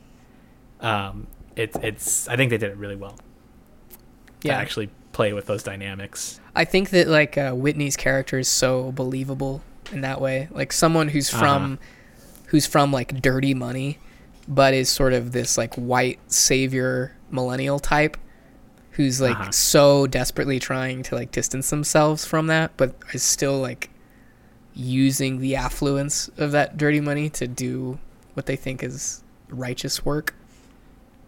And I think it's funny because all of the righteous work, I think by the end is pretty what's the word I'm looking for? Dismissed. Like they keep talking about like the efficacy of the passive homes in the first place. They're like, Uh-huh. "Oh, like w- you can't have a C78 is like really hot for a lot of people. Like that doesn't make sense to just keep it Uh-huh. at that temperature." So, like Um, every time you open the door, it takes hours to re-equalize. Right. If you're gonna put in a different AC system, AC system that keeps the passive thing, like it costs like thousands of dollars. Like it just doesn't work. That's sort of what the show's saying at the end is that the the passive homes are not as good as they're meant to be. But it's like Right.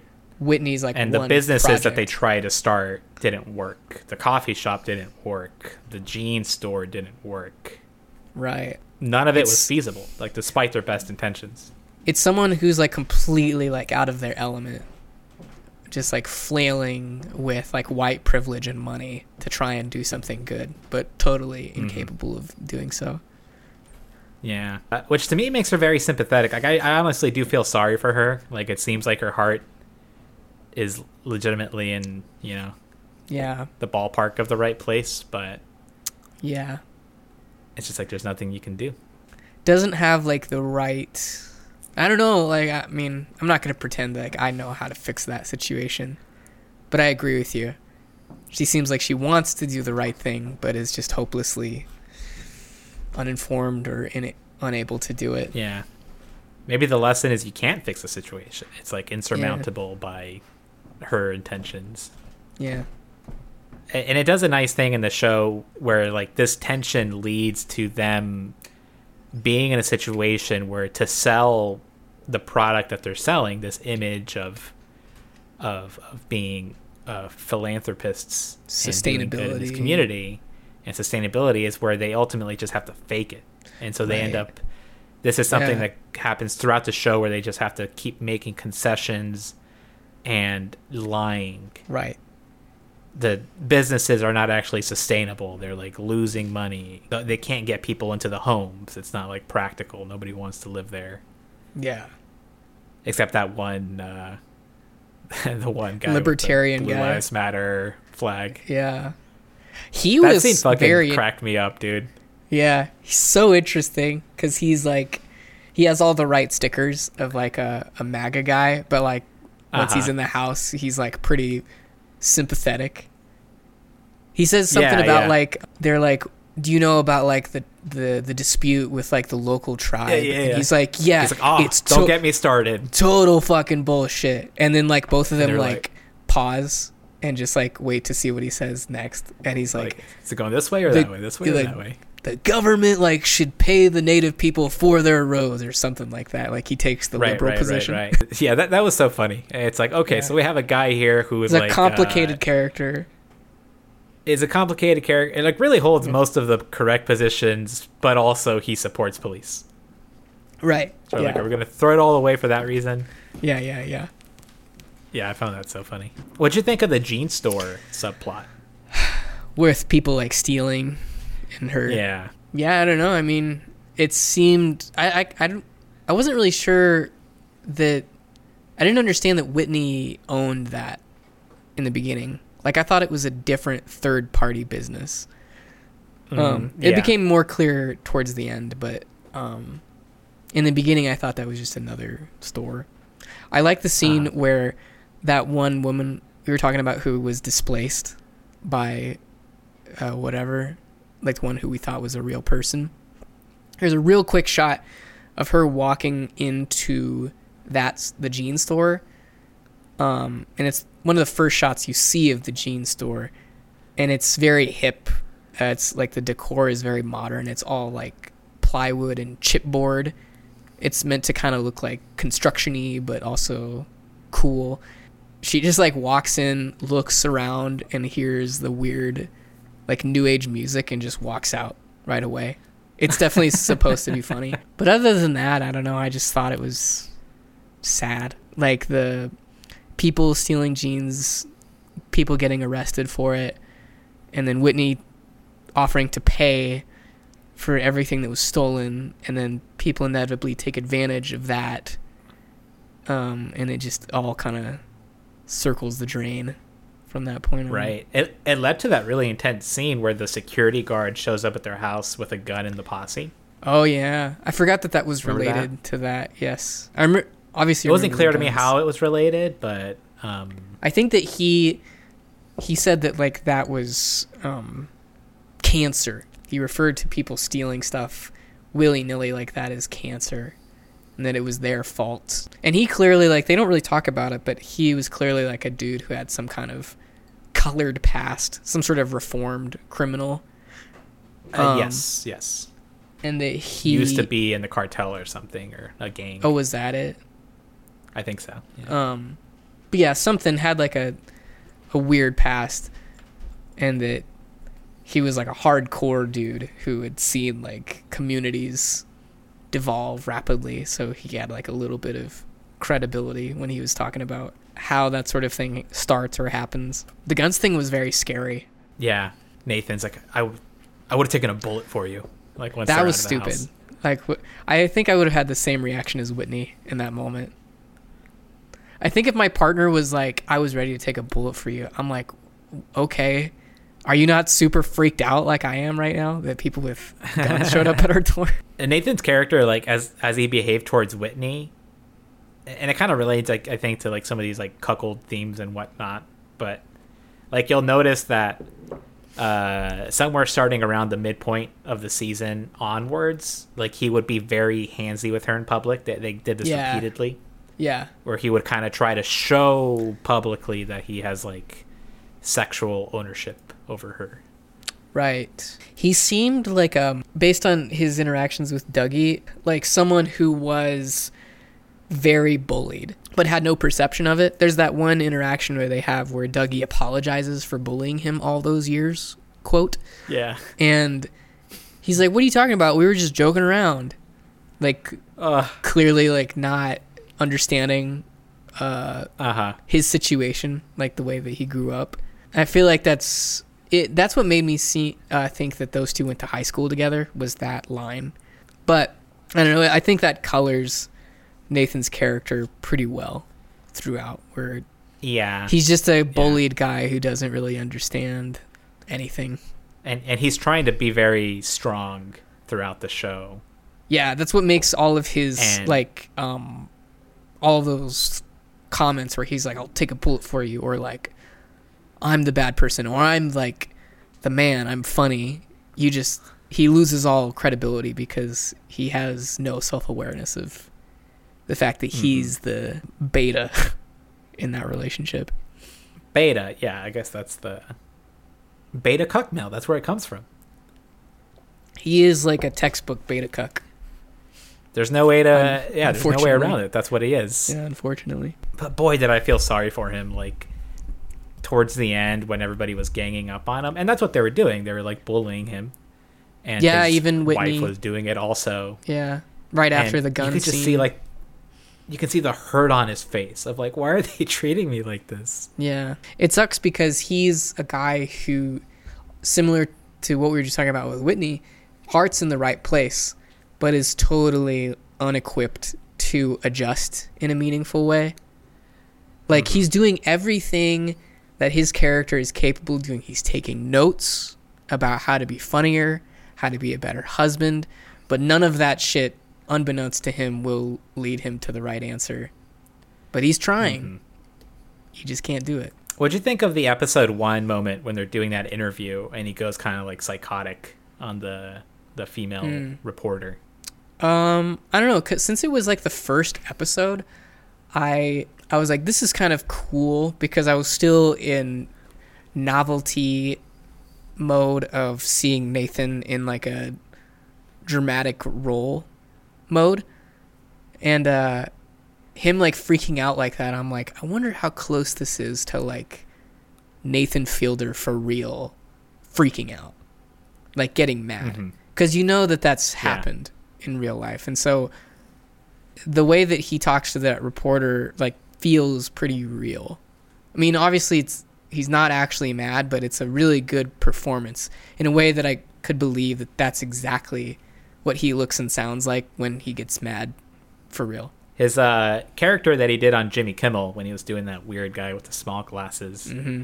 he was bringing a little bit of that energy to that interview. It's a it's a no go. You can't act like that in polite society. You can't act like that in the workplace. You can't be like so angry, psychotic that you're like making people uncomfortable. Like that's just not a. Mobsters can act like that. Normal people cannot act like that. Or if you're like a white Hollywood exec or something, people of a certain level of elite can act like that and get away with it. It- But is that even so much true nowadays? I feel like people are on their are trying to be on their best behavior to where like if you want to be mean and and want to like throw your weight around, you do so with a mask of politeness and professionality. Most Like of the you can time. still be Yeah, you're yeah, Right. you, you're ninety nine percent of the time.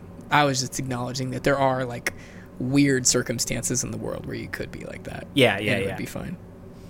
I, I just I wonder how many places there are still where kind of naked aggression, um, eh, like in the professional world, in, mm-hmm. in high status places, Yeah, business, Hollywood, whatever. like I'm sure uh, Elon or I- Musk I has feel- had a similar freak out before to someone. I bet that guy yells all the time. Yeah, I mean, there's that one recording of him like talking to the the Twitter engineers where he's like, "You're an asshole." Do you know what I'm talking about? No, there's like a, a recording it's maybe like a couple years old at this point It's like right when they took over Twitter, and he's the context of the audio recording, assumingly from some Zoom call early on in the acquisition process where he's talking to like the software engineers at Twitter. He's like, I don't know what you guys are doing with this code, but it basically needs to be rewritten from the ground up. Some like dumb, mm-hmm. uninformed guy way of looking at the whole situation, and one of the engineers calls him out, and he's just like, "What are you talking about? How are we supposed to do that? How do you suggest we start doing that? Like, what is it? What is wrong with our code, like specifically?" And Elon just like can't answer it, and he's like, "Uh, uh, uh, you're an asshole," and it it was just like a clip that went went viral for a while, but has the same Nice, energy nice. as this this yelling interview thing that we're talking Yeah. about. Yeah, yeah, yeah. I mean, so so basically that's it. I mean, so it's just him uh, like in that first episode, him kind of not keeping his cool was uh him going just a little bit out of line in terms of that. I mean, like going way out of line would be him just like actually screaming and being very verbally aggressive, but he was still kind of trying to in that scene deliver what he was saying in a way that that could be passable. He he realizes that he fucked up like before the interview is over. I think Uh-huh. Uh-huh. where he he tries to sort of backpedal, and then they Whitney and him have the discussion afterwards, and then he has to approach the reporter and be like, "I'm sorry. Here's this. Here's a trade that we can do," which is interesting by Yeah. itself. The and I'm sure that is like extremely common in journalism, trading like Uh-huh. information in exchange for like withholding other information. which leads to the whole casino subplot, which is pretty interesting. Yeah. What do you think of when he like when his right at the end, sort of after his revelation as a man, as like a true and honest man, that his coworker confronts him at the bowling alley, and he's like, "Hey man, I'm sorry for like blaming you for the leak. Like it wasn't you, it was Carl or whatever." And he's like, "No, Uh-huh. actually, it was me. I did it. Fuck you." Yeah. Yeah, yeah, yeah. There was a split second where he was about to like take the position of like, "Oh, it's all right, man. Like no problems at all. Mm-hmm. You know, it's all cool." But then like he caught himself. He's like, "No, actually, it was me." it's weird he turns into this like i don't know like faux boy scout by the end like he's trying to do the right thing like at every turn whether or not he's able to do so that's kind of that seems to be the theme throughout right everybody's trying to do the right thing but just can't Uh huh. no one no Uh-huh. one's doing the right thing Or not for the right reasons, or mm-hmm yeah, something like that. Because there's Whitney tells him at one point, it's like you wouldn't do anything good. This is during like one of their big fights, uh, which is pretty funny when like Nathan breaks down. He's like, "I'm saying the thing I should be," like the therapy line about I for, I forget what it was. yeah I'm saying the line, and I'm and you're not hearing me. And he and have you ever seen that done on television or like a very real, uh, like adult baby tantrum where the voice is just breaking into like half crying and Sure, I, I don't see I'm people sure I've hitting that it on, register very like- often. i'm sure i've seen it on like public freakout on reddit Uh-huh. kind of thing raw Yeah, kind of I- internet that. content But yeah, Whitney tells him like, yeah, you you wouldn't do because she sees herself. Uh, she has like a super, superiority complex. Certainly Um, and at that point in the show, she's being like very unfair to Nathan, or at least very mean, and said that yeah, you wouldn't do anything good if it wasn't for me. And I guess Nathan's character took that to heart because he does try to be a Boy Scout. Yeah. May, I feel like I, I'm maybe latching on to one of the bigger themes of the the show, and like what you were saying about the Jesus arc earlier is making a little bit more sense. Where the whole show is about people trying to do the the right thing but are incapable of doing so, and Asher is the only one who, by the end, is like still trying. Like when he's confronted with the ultimate evidence to not try to do the good thing where they show him that cut of everyone making fun of him or you know their marriage not being good when he walks out of the hotel room Uh-huh. in that moment he chooses to be like no it's still my fault and i'm gonna like be better it's like the ultimate act of like selflessness he dies for everybody's sins at that moment and then ascends Uh-huh. into heaven This is great television. what kind of television do you think this is? Because we talked about it as like normal narrative Nathan in like a traditional dramatic role, but it's also like kind of trans media with all of the the live appearances and the promo material that sort of fits into the larger 3D performance. Yeah. And also like in the context of other stuff that Nathan has done, which has also done that kind of thing, like from dumb Starbucks, the reality show of Nathan for you to the very wacky stuff that he did in the rehearsal, the fielder method. It's a great continuation in that in, in this guy's professional arc. Honestly, I could not be more of a fan of Nathan Fielder. Like to me, I, I can't think of anybody that I like uh, as much or more than him. David Lynch. Uh, Yeah.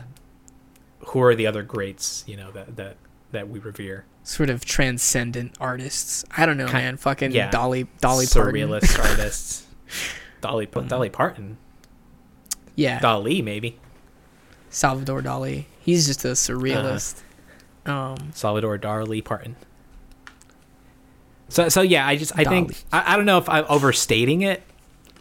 I think with the rehearsal is kind of like the first project of his that that you know kind of No, no, no. hinted at him going in this direction. yeah, I, I, I'm with But you. but now with this, I'm I'm more behind that now, more than ever. Yeah. I, I think that it's um I feel the hesitation to also like use his name in the same breath as a David Lynch or someone who's like really regarded as like an artist, capital A, because he started off as just this comedy person. Like along the likes of, you know, Demetri Martin, those like uh, mid 2000s Comedy Central people. But it also feels cool because it feels like his arc as that, as a potential transcendent artist, is very contemporary. It's happening Uh-huh. like right now. Like I watched him in Nathan for Nathan for You in real time, and then I watched the progression of like the rehearsal to this where it's like oh he's like he's going through some sort of like metamorphosis as like a public figure and it Yeah, feel yeah, it feels cool to be like in sync with that to like Uh-huh. follow it in real time Yeah. I think when uh in retrospect his career will feel like something very substantial. yeah I think he's still building it. Or- Or metamorphosis I think is a fantastic word to describe what he's doing. yeah i'm curious to see if it will like gain the same sort of like respect and notoriety as other people who do this sort of thing It may not, you know. I could see this being something where everybody talks about Nathan Fielder as like a David Lynch type or sort of a forgotten artist who like only the real cool kids know about him or he develops like a cult following that a lot of people swear by Nathan Fielder but like most people don't know who that is or why it matters. Yeah. It also makes me hesitant to like buy into my own perception of the whole thing. It's like, am I just sort of caught up in this Nathan Fielder like hyperbole? Is he not like as profound as I think he is? But then you watch the source material. It's so good. Yeah, yeah. And then uh, like how to like I like this little ecosystem. Oh, how to? Yeah, I, I kind of forgot about you that. know yeah. that's that's a great entry uh, oh one, thing i wanted to bring up uh, about how to are you are you caught up have you watched No. all of the new stuff I don't There- have HBO, episode so that's the- I have to like go out of my way to like find the HBO stuff. oh okay well i can share my login info if you need it That'd be great. yeah no problem but there's a an episode of the new season where john wilson talks about a previous episode from the previous season where there's a shot that he has of a toilet overflowing very violently brown liquid just like spewing out of it Parasite style. yeah and and basically he talks about how he faked the shot Okay. he explained how HBO gives you some money to like do stuff in studio Okay. and then to make sets and whatever else and Uh-huh. he decided to uh, to create that shot of the toilet Okay. for that scene and he was talking about how like he feels weird about it like he was talking about how like people ask him all the time like is the show real is everything we see on the show like Yeah. rehearsed beforehand Yeah. like uh, beats that are quintessentially Nathan Fielder yes. and uh, so I just wanted to bring that up as like uh, I, I love seeing Nathan Fielder's hand on things, Yeah. and and so I would love to see him do more directing in the future, do more like producing. He's the Um, like the thing that uh, Jodorowsky is trying to do in that final scene of Holy Mountain, where he says "zoom back camera," and it's supposed to be this mind blowing moment. Which again, at the time, it probably was. I feel like Nathan Fielder is like the manifestation of what Jodorowsky thought he was doing in that moment. Mm-hmm. That is like real. He's executing it superbly. that's like a real world like oh my god like where does the where is the the line like where are the borders of this thing that nathan is creating Yeah, yeah, yeah. again that's also why i think that the the inclusion of the performance art in the gallery is so funny because i just i think that's such a lower form of this thing that we're talking about Uh huh. Uh huh.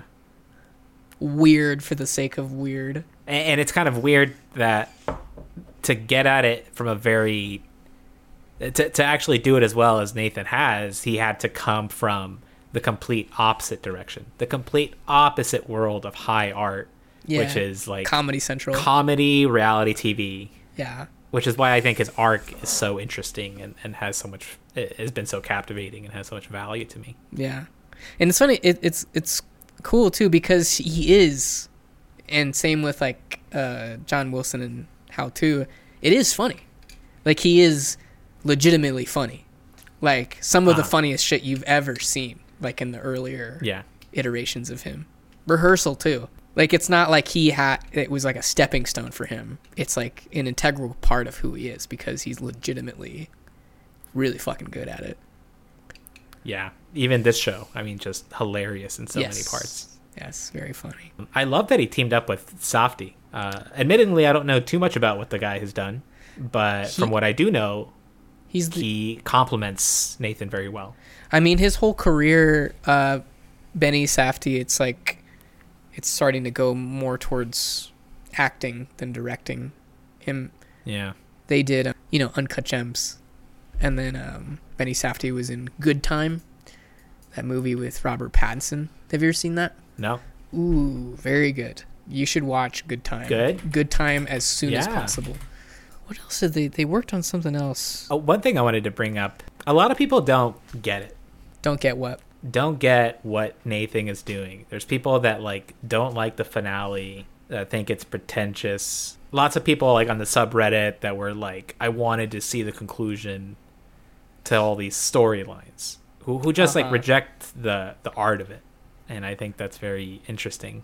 And I, I uh, had an experience. I was out like hanging out with Stacy's coworkers at a restaurant, and uh, we were talking about the rehearsal. Oh. And uh, one of her coworkers just like did not like it, thought it was mean, mean spirited. Didn't find it found it offensive, frankly. Yeah, I think some people would say the same thing about Nathan for you too. Oh, for sure, for sure. Yeah, which is true to a certain extent. Both both takes are fair, all things considered. Yeah. Yeah. But here I am. I just love it. I can't get enough of it. And I think that's like a part of what makes his whole arc interesting is that on some level he is very self-aware of the exploitative exploitative exploitative uh, nature of the last two shows that he made and like this show is also like a commentary on that how reality tv is mm-hmm. exploitative in general. And i don't think that if you watch everything if you watch all of his stuff as a whole i don't think that you walk away thinking that that nathan perceives himself as exempt from that that he somehow like not guilty of anything. It seems like a criticism on the medium in general. You can certainly watch like Nathan for you and the rehearsal and still be like this is bad and immoral. Or you can be like this Uh-huh. is this is a critique of that. Right, And- and right. bo- and both are Um, fine. I I had to like there was a moment in time where I started to understand this about what he does like around the rehearsal time where he's trying to he's showing us very directly that what he does is manipulative Mm-hmm. and I mean exactly that. It's it's a very manipulative medium and with the curse he's doing this again very explicitly kind of showing you how you can construct narratives and basically say whatever you want. It's it's a dramatization of the how the sausage is made. Further like punctuated by the whole like uh, hidden camera sort of way that the show is blocked. What I was saying earlier about the positioning of the camera is always like obscured by something. It almost makes it seem like you ever have you ever seen those like someone snuck a GoPro into like this chicken farm where they're like abusing chickens and this like is gonna blow like big egg wide open. Uh-huh. It's like that where it's like here's like a secret here's like secret footage of how reality shows are made that no one wants you to see. That's how like the Right. show The Curse is is set up. Which I'm surprised that there's not more stuff out there that kind of uh, shows you how the sausage is made on reality TV because I like I watch reality TV and I'm just like okay, I'm looking at what I'm looking at literally on the screen and it just now from what I know, I just know that there's like producers off to the side that are like coaching and they're like, "Okay, today's episode is this." And they're working with the people to figure out what they're going to say, what their angle is going to be, how it all comes together in editing. Do you remember the scenes in when he was going back to the casino, sort of under false pretenses, trying to like weasel his way into the back rooms to get um, the footage for the reporter, Uh-huh. the security camera footage, and he's acting in quotes to. There's like a part where he's like, "Let me show you this like viral video on your computer," and it's just like the worst uh, lying you've ever seen and there's that part where he's reacting to the viral video and he like jumps back in his chair and he's like has a super Yeah, fake yeah. laugh it reminds me a lot of like his um, nathan for you character like sort of an unbelievably like absurd dork wanted to bring that up see if you made a similar connection Yeah, yeah. Like he's acting like uh, with an aim in mind, yeah with like the purpose of having something happen. yeah Do you remember the viral video that he showed? I, I Um. found the choice of viral video to be really funny. Ah, i don't remember what it was it's a real one right It's the, it's a real one. I've seen it. And the thing is, it's like it's not a very deep cut of what is it that type of video, but it's the one where uh, it's like these two joggers, a girl and a guy, and they're being interviewed, and it's snowing, and she's like, Yeah. "Oh, it's like wonderful, like light and feathery on your feet," and then she trips Right. and falls. the most street. like tame viral video ever. Extremely Like- vanilla as far as internet content goes. Like, what would you think if somebody did that to you? They're like, "Oh man!" Like if somebody's saying to you, like, "Oh man, you have to check out this YouTube video." That's already very awkward. It made me like think that these two guys must be really good friends. Because in any Yes. other circumstance, I would be like, no, uh, I don't have time for that. Like, get out of here. Like, I've Uh-huh. seen the clip that you're talking. E- even in the moment, like right when he pulls it up, he's like, "Oh yeah, I've seen this," and they continue to watch it. and they continue to watch it. He's like, Yeah. "Oh yeah, it's so good, man. It's so good." It's like that video in no way warrants that kind of behavior. So it makes me think that these two just must enjoy each other's company. Like, period. it's a very particular like the kind of human dynamic of feeling comfortable just like sharing dumb youtube videos with each other is a very specific it it, it, it connects to like the generation and culture that we come from kind of growing up with youtube in middle school high school you know you share your funny video with your friend or something It's funny. I don't know if you participate in this ecosystem that much just because you're not really on social media. Have you, you don't do like the sending videos over DMs to people? no it's like a thing that people our age do um, and I, I do it with aaron on instagram just sending just like send, sending funny memes or- like our entire like dm thing on instagram is just memes back and forth. Like no Uh-huh. no real language exchanged. Uh-huh. same thing with another friend of mine andy and then grace and i do it a little. And it's like a phenomenon you know with people of a certain age dming just funny videos. Yes. And uh, Grace was talking to me the other day about her grandfather, who is like, I don't know if he's quite World War II veteran age, but he's very old. He's like close to that. Very old school, like military marine guy, and does a lot of things very proper. Every year sends out like an email to his family, just updating them on his life. I've seen other old people do this with letters.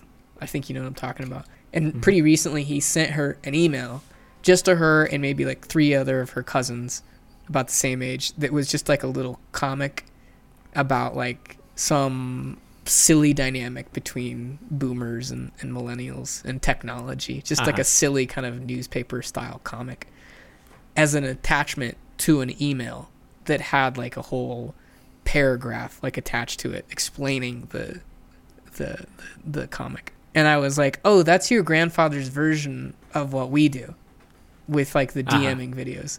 Just sending each other like funny shit. It's just like his is through a completely different like context and medium. Has to write a whole thing Uh-huh. about it and send it through email. this uh before our generation like I, I heard of this being a phenomenon like an office culture of people emailing stuff funny stuff to each other around the office and that's how kind of the network worked that's how content like that proliferated mm-hmm. proliferated plur, Proliferated. plur, proliferated uh, like you can imagine i think they probably portrayed that happening in the office at one point or another Yeah, there's I think there's a whole episode about email forwards in Yeah, in the yeah. office for sure. uh, i like it it's thoughtful though it's like oh here's something that made me laugh maybe it'll make you laugh too Yeah. it's actually kind of nice Why did we start talking about this? because Asher, because of the casino. That's scene. right. Yeah, yeah, yeah, yeah. I remember watching that scene. I, I actually watched part of that scene before I watched the show. Oh, really? Yeah, I think like it started when uh, the spill happened, and then Asher like throw douses himself in soda, and like out of context, it's kind of silly and funny and wacky, but in context, it's like a very intense that means something completely different. And I remember looking back at that at, at how funny it is that how you watch that scene in context matters. The same thing with the final scene of him hanging up in the tree. Out of context, it's one thing. In context, it's a completely different thing. Out of context, it seems like a Nathan for you sort of stunt, almost pranky, almost. In the show, it's so weird. Like, uh, Right. he's strictly trying to get the guy out of his office so he can be on the computer by himself. And when he's on the floor, he just he looks like a like a psychopath, like pouring that Gatorade like directly on him, on his friend Uh huh. and the friend like right after he's like what the fuck asher which is the right way to respond to that It is Uh-huh. like a what the fuck are you doing and as the as the audience we're right there with him we're like what the f- what the fuck are You're you like, doing? there's no way this is gonna work. Like you're right on the razor's edge of of being uncovered and failing. right I, I thought Asher like showed a lot of tenacity in that scene. Just like very driven. Like he has a mission. He has something that he needs to make happen, and he doesn't take no for an answer, and he makes it happen. he's really uh smart i think that the show does show him as smart maybe not like emotionally intelligent um, maybe Yeah, yeah, not emotionally like, intelligent strategically. Yeah, he's a smart man. Maybe he's not a very wise man. Because he's good with like contracts. That's something they establish early on. They're like, oh, Asher handles contracts, and he. They make it pretty clear that he drafts up himself like all sort of legal agreements that they enter into as a couple, Uh-huh. which is a good skill, impressive skill. Yeah, that's I. Yeah, very impressive to me. I bet Nathan Fielder for real is also like that. I bet he has like a knows his way around a contract pretty well. Yeah. He has to, right? With how many like bullshit contracts and release forms he has to make people probably That trick people into signing half the time. that scene where he's like has the manila envelope with that one couple who ultimately like backs out of the sale and it's just the the do you remember this scene he has like the envelope and he's like trying to approach them about signing it and then like the conversation just devolves and he ends up putting the contract right back in the envelope it never gets even close to them signing it no, I made don't me remember.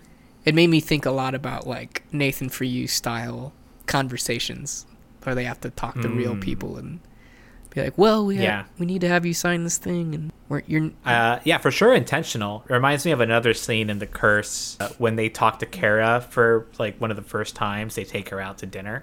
Yeah. Towards the beginning, and uh, Nathan comes in like too strong, and it's annoying Whitney because she kind of wants to handle it her way, of kind of dancing around the issue and kind of like setting up a, a repertoire with her, yeah and then kind of easing into the asking about using the art in the show. But Nathan kind of leads with that because he's like, "Oh, we want to get to the business that we're here to do," yeah. and I think probably like scares Cara off. And I don't know if Yeah, like the if the if him coming in too strong like scares Cara off Cara, whatever her name is. I kind of took it to mean that they were both being weird and extreme in their own ways, and that Cara just wasn't vibing with that either way. If anything, Yeah. Nathan's approach was better because it was gonna at it was gonna end bad either way like regardless Uh-huh. of who was leading the way. And at least in Nathan's version or Asher's version, like you had had made the pitch, you know, because they didn't even get to that.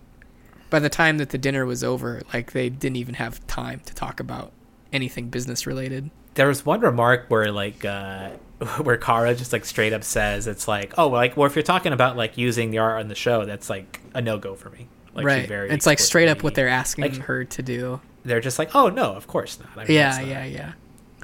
But I mean, Whitney's approach ultimately worked. The kind of like weaseling it, like just like bullshit weaseling, and and being manipulative and getting her with the consulting thing. Yeah. That's that's what it was. Her approach would have been to like get her to do consulting, which is the easy ask, and then working up to the the bigger ask once you kind of like have her in your clutches. Yeah. It that's what makes Whitney like so sinister, I think, is that her the way that she handled her relationship with Cara is equal parts interest in the show, like wanting to like have this person of notoriety like featured in the show so the show has notoriety. But also it's clear that uh, Whitney just wants to be in the circle that this person is in. She wants to be considered her friend and a real Yeah. quote unquote artist and is like desperately trying to like elbow elbow elbow her way into that. Um, In, literally, I'll get into the circle. Remember that one scene when she's like yeah. At an art at an art show and she's like literally trying to like stand in the circle and everybody's like Yeah. Just forcing her way in. with a smile. And then she ultimately it sort of transitions to like her wanting to be legitimized by this person both as an artist and a friend.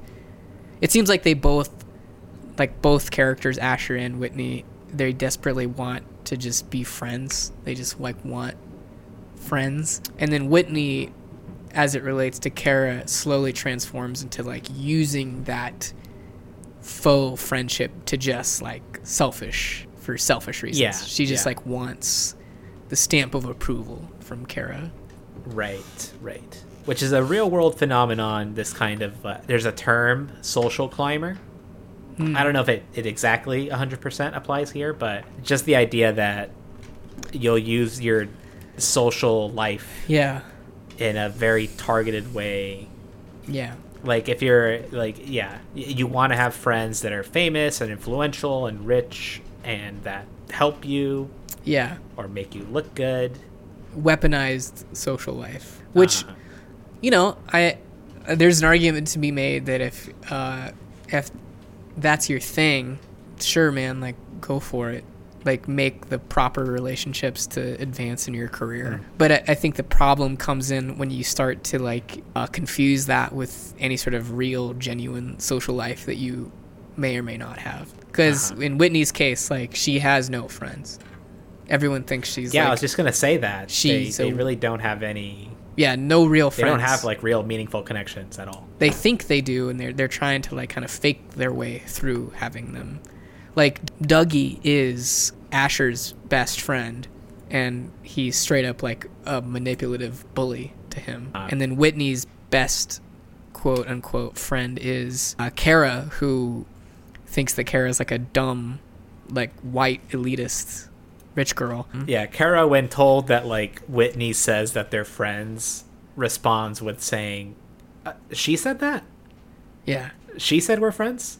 Yeah. like Do you remember that part with the the guy that the native guy that Cara's seeing, and he like makes fun of Whitney like to her face? At, they're like at a restaurant or something. I love that guy. Yeah, he's awesome. I don't think he was making fun of her. I think he just is like a funny guy who like likes doing bits, and he took the opportunity. I to, think it's like- both. I think I think he's making fun of her, and he's just he's his character's supposed to be funny. Yeah, yeah.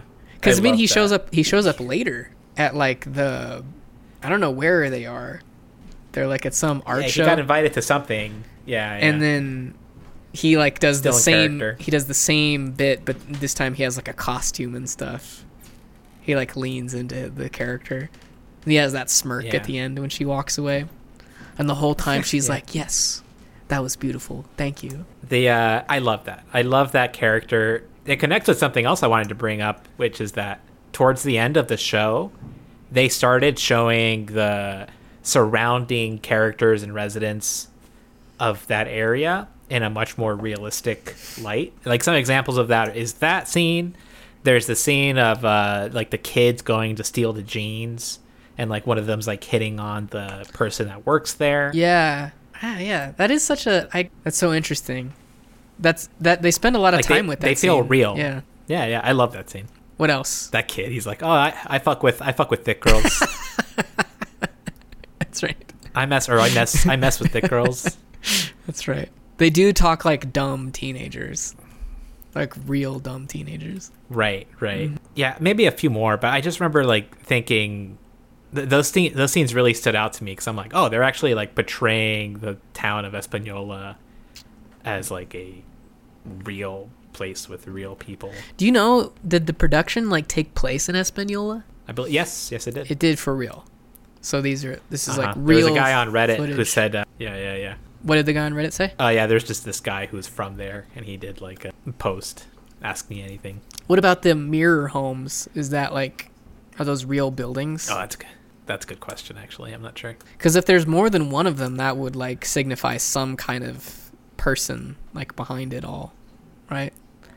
Maybe not of the significance that's portrayed in the show, but like if there's more than one mirror house, that means like someone in Espanol is like doing that, doing what Whitney's character is doing, Or uh, yeah, I don't know. Or they built them for the show. or they built them for the show. Yeah. Remember that scene where um Asher's talking to the couple? It's the one I was talking about. Him trying to get them to sign a contract earlier, and they're in the car and he's outside, and they say to him like, "Your wife is a lot," and he's like, "Don't worry, like I'll talk to her."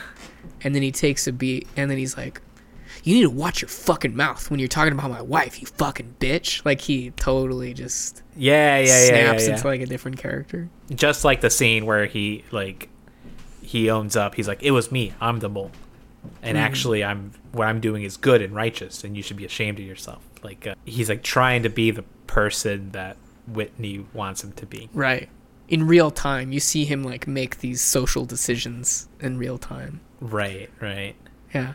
I would take a bullet for you. That's like him saying, like, "See, Whitney, I can be that guy, right? Right? It's like Whitney? the the dumbest line that he says. Like I'm not going to say it warrants the bullying that she does to him right after that, but I mean, definitely not not a behavior I would reward saying something like that. I was I was ready to take a bullet for you. Okay, dude. The guns thing, we, we didn't talk about it too much, but like the the scene that prompted that, like the that one guy showing up with all of his friends with guns is like in a 2024 world sort of very scary to me. Seems like something that could really Yeah. happen where it's just like a bunch of local dudes like cosplay vigilante and like show up at someone's house with guns and start something that doesn't need to be elevated to that level at all. Uh huh. But also, there's some places where that's just kind of like how you do things. Yeah, I mean, I Cowboy justice. It seems, yeah, yes, there are places like that, but it that seemed like a place where I don't know, maybe I'm projecting. It seemed like a place where that was not welcome. Cowboy justice. At least in, wonder because it is a very small town. If it would exist anywhere, it would exist in yeah, areas like that, yeah, I suppose so. where like legitimate authority is less of a presence. Yeah. Remember like at the end when he like uh Asher stands up to him? They both like stand up in the living room and they kind of get in each other's faces and the guy, the Latino guy is like, "Can I use your bathroom?" Oh yeah, dude, that was so scary. And Like, then- no, Uh, yeah, yeah, and Asher's like, "No.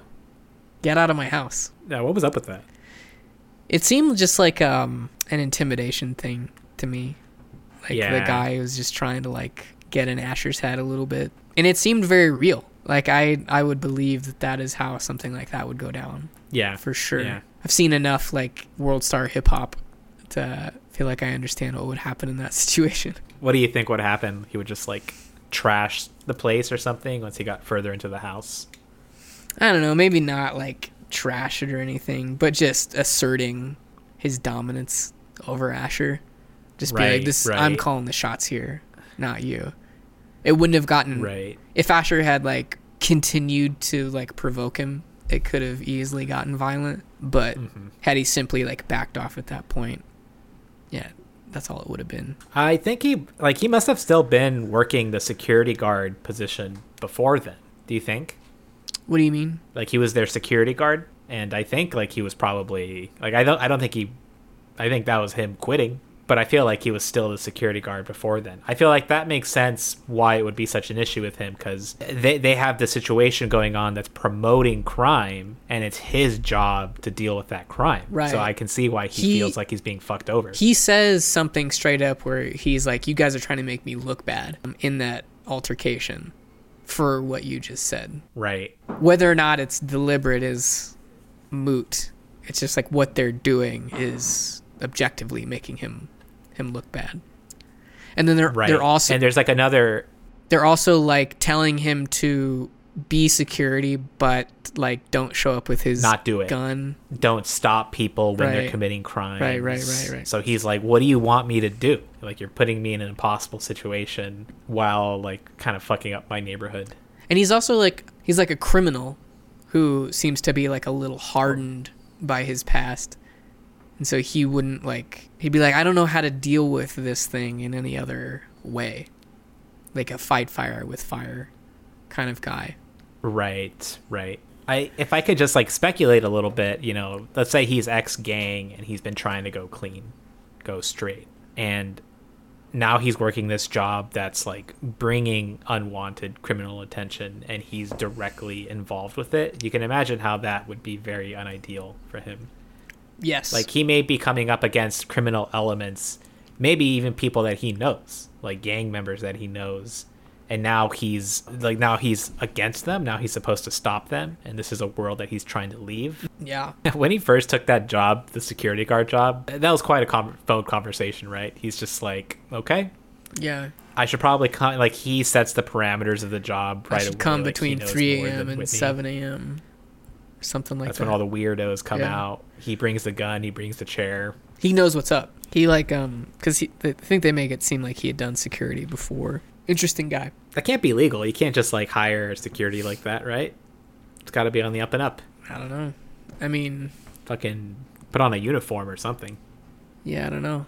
I mean, as to what we were just talking about earlier, if it was to happen anywhere, I mean, a rural community in New Mexico seems like a place where that you could do that. That scene really highlighted the disconnect between Whitney's and like the real world of Espanola, Yeah. where like all of a sudden she finds herself in a situation where she's like making moves and hiring people like Tony Soprano. Yeah. and she desperately doesn't want it to be that, but that's what it is. Yeah. Is sort of confronted with the real world but unable to deal with it in a meaningful way. The show puts you in this like weird position because you are like on the side of uh, Whitney and you want like everything to be handled as fairly and as ethically and as liberally mind minded as possible but just the uh, circumstance of the community that she's in will not permit that or will take advantage of that. And so she and us are confronted with this impossible situation where it's like we want to do right by the people who live here but also there's nothing in our playbook that says like how to actually deal with this the right way. Mm-hmm.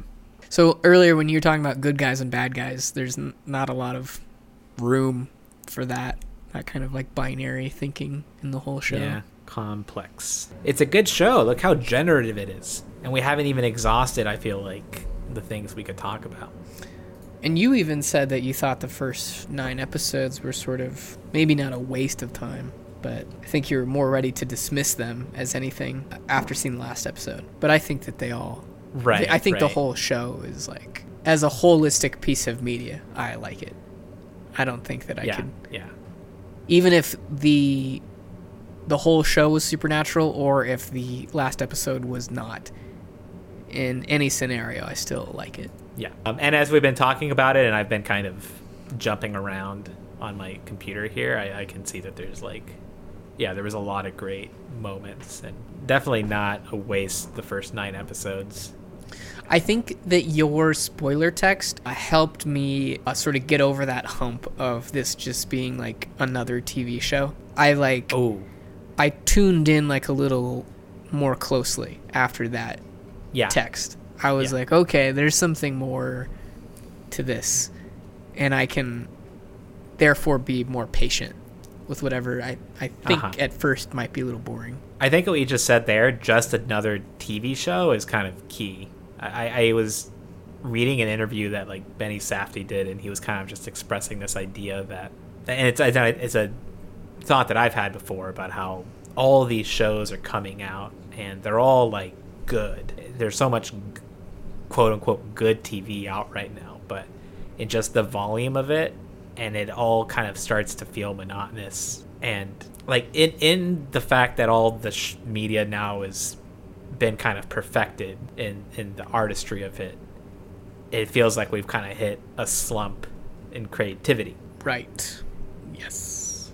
Like I don't I don't want to watch Succession, and I've seen a, a couple of episodes of it, and I have to admit that it's like a well acted, directed show that is I'm- fun to watch. I'm totally I- with you. I don't want that experience anymore. I I see Succession from a distance, and I think can understand the same things that you do, and can simultaneously Yeah. be like, I don't I don't care.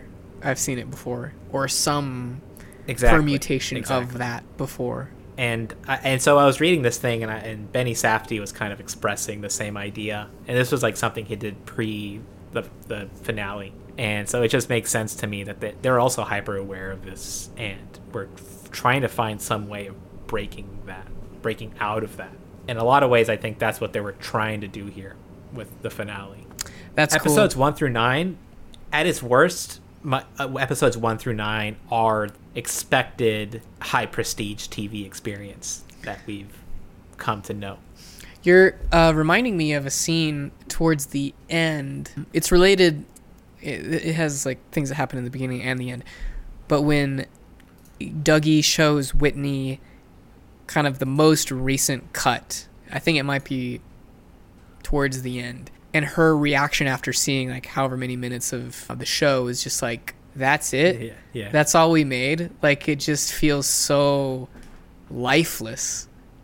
Like there's nothing. Yeah. There's nothing to this. Um, yeah, And then earlier in the show, Dougie's also like pushing for more kind of what is sensational TV, trying to do stuff that's unexpected or weird or more like gotcha reality TV.